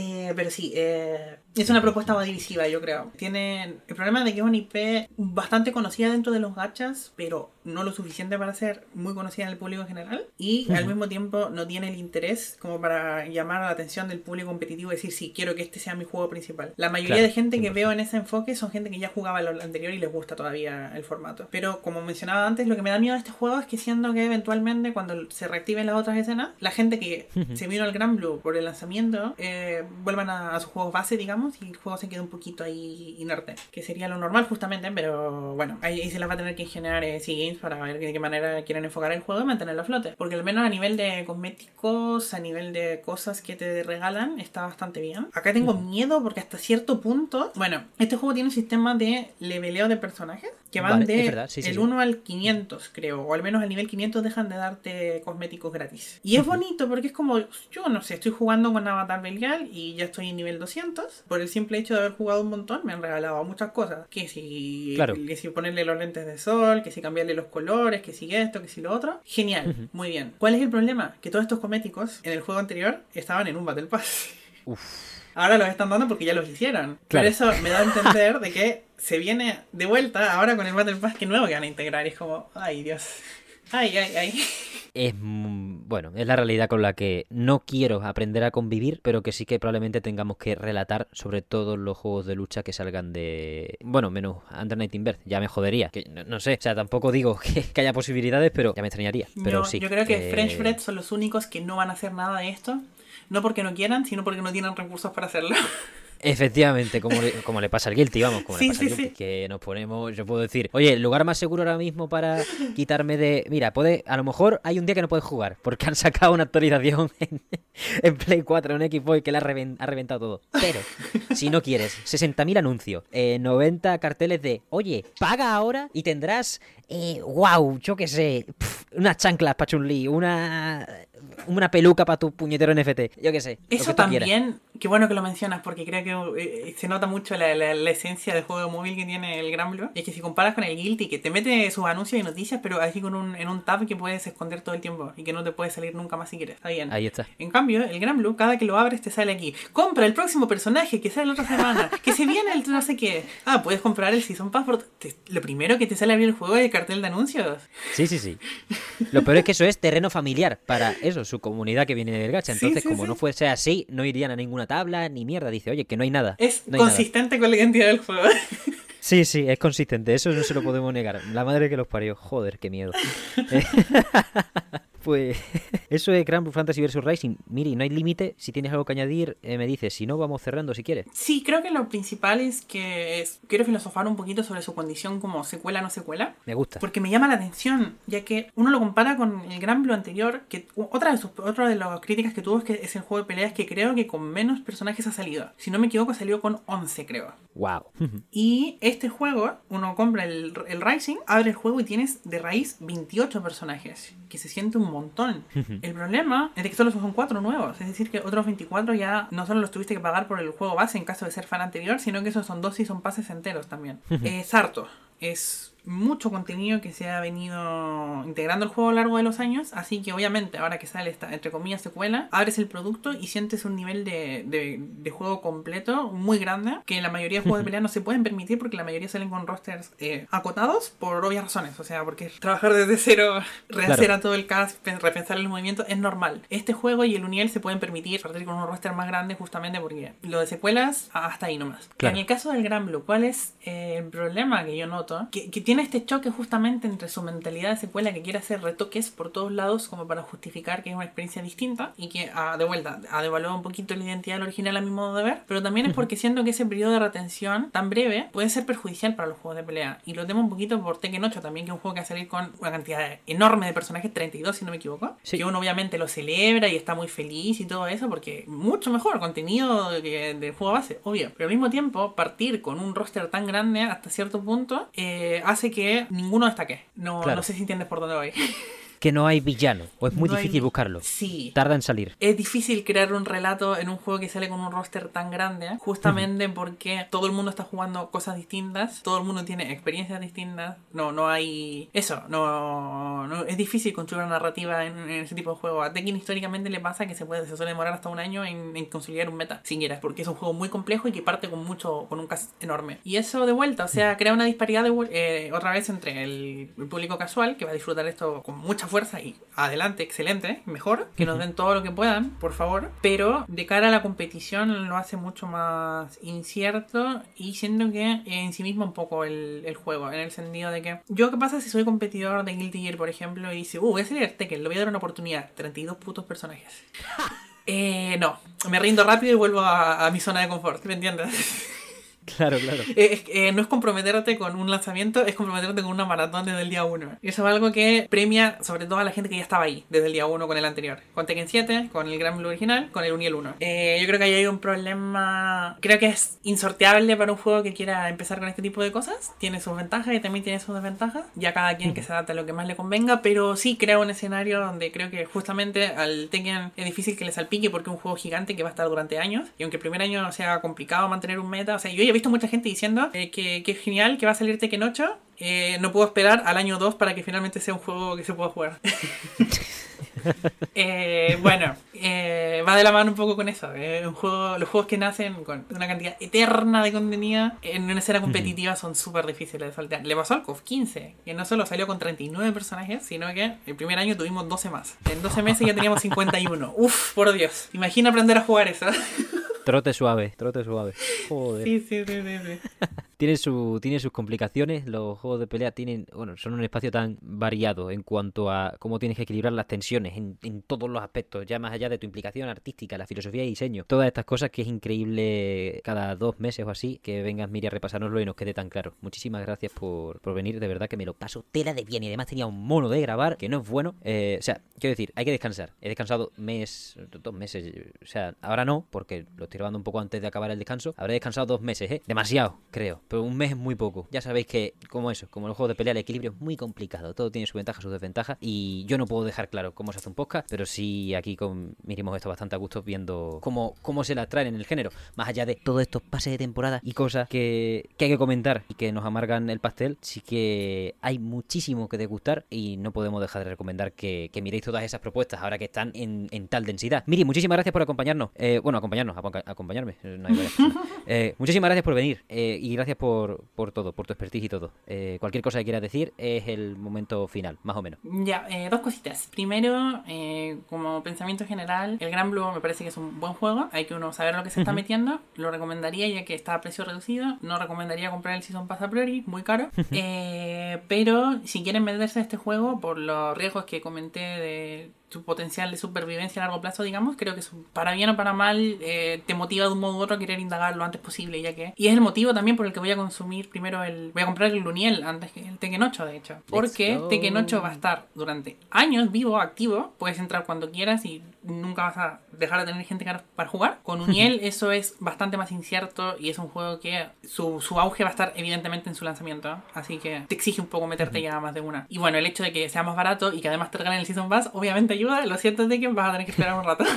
que se coño, es que hay que ofrecer, hay que ofrecer bien, sí. o sea, la, la, buena oferta. Es que ya no ya no hay oferta, ahora es, oye, que el juego base son 70, quiere en plan lo demás. Bueno, pues si quieres pagarme el doble, yo creo que es lo, más o menos lo justo, ¿no? No es un juego, tío, son skins, son mierda. Últimamente es que no hay, hay competición, como tú decías antes, son, buscan excusas para justificarte el cobro excesivo. No, sí. no hay competición por, por llevarse al público de otra manera. Es, oye, ¿cómo justificamos nosotros los 80 euros porque de aquí no nos bajamos? Exactamente, exactamente. Y es, es deprimente. Eh, bueno, eh, el programa del género estoy menos optimista que el año pasado precisamente porque todas estas promesas ya, ya salieron o están a punto de salir, como en el caso de Tengen Union y como, como, como juego, que al nivel que yo los disfruto me los paso muy bien, como espectadores de, de, torneos y todo esto y de la escena competitiva me lo paso muy bien, me gusta seguir estos relatos, más juegos significa mucho más tiempo que hay que invertir a, a mantenerse al día y todo, claro, pero eh, no me gusta el, el, el, rumbo que ha tomado el género a nivel de empresarial principalmente. Yo puedo tener sin, subjetivamente problemas con las tendencias que se están manejando a nivel de, por ejemplo, este enfoque a la agresividad por, o algún otro, pero a nivel empresarial empresarial es duro lo que estamos atravesando, se están aprovechando económicamente de nosotros de una manera que no es nada glamurosa y tampoco es que siquiera lo estén tratando de esconder mucho. No, no. Y bueno, eh, hay que ver cómo se sobrevive si se quiere uno seguir involucrando en este respecto. -huh. eh, el único paliativo ahí es el hecho de que los juegos que están saliendo son de muy buen nivel en general. A pesar de las similitudes, todos siguen teniendo una identidad propia todos siguen apelando eh, o, cosechando en base a sus propias eh, virtudes, así que en ese respecto sigue habiendo un poco para todo el mundo. No es catastrofista el escenario de cara a la competición ni de cara al, a, a, los combates mismos, echarse unas partidas en cada juego, pero sí me parece que la situación es suficientemente preocupante como para que como en comunidad tengamos que empezar a plantearnos un par de cositas y hasta qué punto vamos a seguir aceptando determinadas cosas, porque si no, esto no es que se vaya a revolar, es que esto se va a seguir disparando. Fuah, 100%. Totalmente de acuerdo. No hay que aguantar las tonterías. de, de esta gente. Eh, dejad de jugar Street Fighter 6. Que, eh, por ahí, más o menos. Por ahí se empieza. Quiero decir, por ahí se empieza, por ahí se empieza. Yo lo he dejado totalmente porque es hay veces que te estomaga. Ya no es, ya no es ni como, oh, oh miradme, qué eh, elevación moral. No, me importa una mierda. Eh, honestamente. Es como, tío, me da coraje. Eh, llego, digo, hostia, me encantaría apoyar este juego por su increíble diseño, por su serie de personajes que están equilibrados, no sé qué, cualquier, cualquier cosa que a nivel, eso, la artesanía que ha habido detrás, te atraiga. Que cada dos por tres te esté dando por saco con todas las tropelías que tiene últimamente, es que son demasiadas. Y, y, el concepto del debate del videojuego como producto llega hasta cierto punto, que aquí no, no, o sea, quiero decir, joder, claro que entiendo, a mí me cobras por el Tears of the Kingdom 55 euros. Sí, sí, sí, mañana, pasado y el siguiente, durante 100 años. Perfecto. Eh, obviamente porque es un juego que a mí me, personalmente me apela. Y es el juego y punto. Pero cuando nos metemos ya en estas tendencias como servicio, en un género que yo pensé que era muy difícil de implementar, y aunque no lo está siendo en la ejecución dicha, sí se está jugando en ese aspecto su nombre, ¿no? Porque creo que los juegos de lucha siempre han tenido un prestigio aparte, más allá de épocas mejores o peores, ha tenido un prestigio aparte. Joder, que de repente sea el próximo género detrás de los shooters y los cachapones en meterte toda esta mierda y ya veremos cuando averigüen que,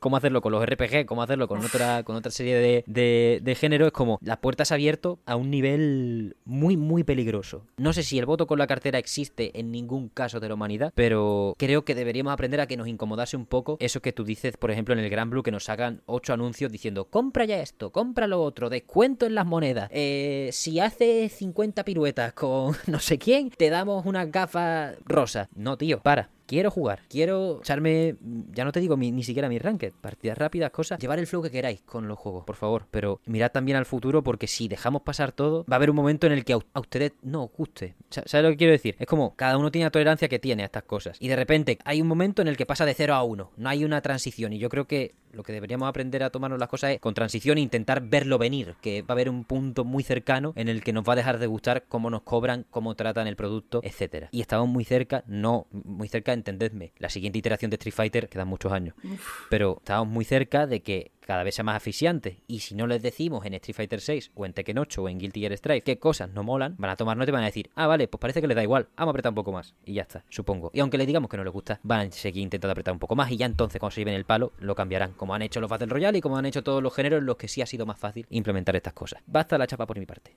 Pido disculpas. No, está eh, perfecto. A mí me gustaría justamente terminar con una nota ligeramente más positiva, que en, la gran, en la gran escala de las cosas realmente no significa nada y en la práctica tampoco auguran nada positivo eh, estrictamente, pero es una anécdota que igual puede servir como para esperanzar un poco y decir, bueno, hay veces en las que se le puede parar un poco los carros a la empresa. Quiero hablar de que eh, a mediados de noviembre, si no me equivoco, ese Mortal Kombat 1 sacó eh, un Fatality en la tienda por el precio de 12 dólares, 1200 Dragon Coins. Una barbaridad. La recepción fue tan negativa en redes de que Eventualmente Warner se tuvo que ver en la obligación de recular y decir, no, no, no, no, no, ya, no va a costar 12. Lo que va a costar 12 es un pack de 3 fatalities y a los que pagaron esto se van a llevar los 3. Los demás pueden comprar el que quieran por solo 4. No es la gran cosa, pero es algo. ya. Me recordaba a lo del Unity, que le acusaron en su día de inventarse una medida muy severa para sacar una peor de lo que estaba y que al final pareciese una, una recogida de cable en lugar de una medida inquisitiva asquerosa. Pero, pero en Unity no fue el caso, porque al final el, el presente ahora es mejor que el pasado de hace unos pocos meses. Joder, Warner, tío es brutal, ¿eh? Horrorosa. es brutal. Pero bueno, sí, eso. Las protestas, protestas bien, protestas bien, quedarse a gusto. En lugar de meterse con otras cosas, yo qué sé, que, Cascon es mierda. Decir eso, decir eso en Twitter no pasa ¿Sabes lo que te quiero decir? Yo no lo digo, porque tampoco es ponerse así. Pero si un día os apetece, yo creo que de entre todas las cosas que podéis decir, es de cuando se sienta alguno enfadado, pues, pues oye, Cascon es mierda, pues ya está, mismo. está bien. Sensato, contundente y el punto. Sensato. Más o menos. Miri, muchísimas gracias por venir a este programa, de verdad, ha sido un privilegio. Por supuesto, muchas, muchas gracias por la invitación de vuelta. Eh, aquí nos veremos también en el futuro. Hay harto que trabajar, hay harto que tratar. El género nunca da nunca da basto porque todo el tiempo están pasando cosas. Y como es un género tan de vuelta universal en el sentido de que eh, los productos no suelen ser tan excluyentes, sino que entre todos se retroalimentan un poco porque van en simultáneo ocurriendo cosas. Eh, siempre hay historias, siempre hay anécdotas, siempre hay cositas. Y acá yo tengo la disposición absoluta para eh, estarlas cubriendo dentro de lo posible y molestarme cuando sea necesario. Qué maravilla, Miri. Pues hasta aquí el programa de esta semana, Comensales y Colequis. Muchísimas gracias por seguir apoyando esta casa después del hiatus de emergencia. No hablo de formatos nuevos ni de cosas, ya iré avisando cuando vayan saliendo cosas. Lo que se mantiene y lo que espero que, esté un buen rato para hasta el próximo descanso es el podcast, que lo podéis ver todos los domingos a las 9 y cuarto, lo podéis ver en YouTube y lo podéis escuchar en todas las plataformas de podcast de referencia. Cualquier comentario acerca de lo que os parece, el género, la industria actualmente, cómo la veis, qué jugáis ustedes, os gusta demasiado Street Fighter 6 como para poder ser capaces de dejarlo, tampoco hay que acusar al usuario de lo que haga. Pero sí, os podéis quejar un poco más, que veo demasiadas pocas quejas sobre Street Fighter 6 en redes. Em, ¿Qué esperáis últimamente? ¿Qué juegos estáis que tenéis ganas de verdaderamente hincarles el diente y rezáis porque no tenga eso? Ninguna medida predativa, que se pase por ese aspecto de querernos cobrarnos un poco más de la cuenta, a veces mucho más de la cuenta. Cualquier comentario es de más grande valor y lo podéis lanzar a través de cualquiera de las vías oficiales. Ya sabéis que estamos en TikTok, Twitter, Instagram, los comentarios de Spotify, los comentarios de YouTube, en todas partes, para cualquier tipo de arenga, sugerencia o comentario en general. Y si queréis acompañaros de un poco de Bill Metal, os recordamos que tenemos un coffee abierto, coffee.com barra mesonsol para acercaros a la hucha. Y solo me queda agradecerle a Miri su imprescindible, velocísima presencia en el programa de hoy y a todas ustedes por acompañarnos en esta semana aleatoria del Cosmos de 2024. Muchísimas gracias por todo, una vez más, y nos vemos la semana que viene.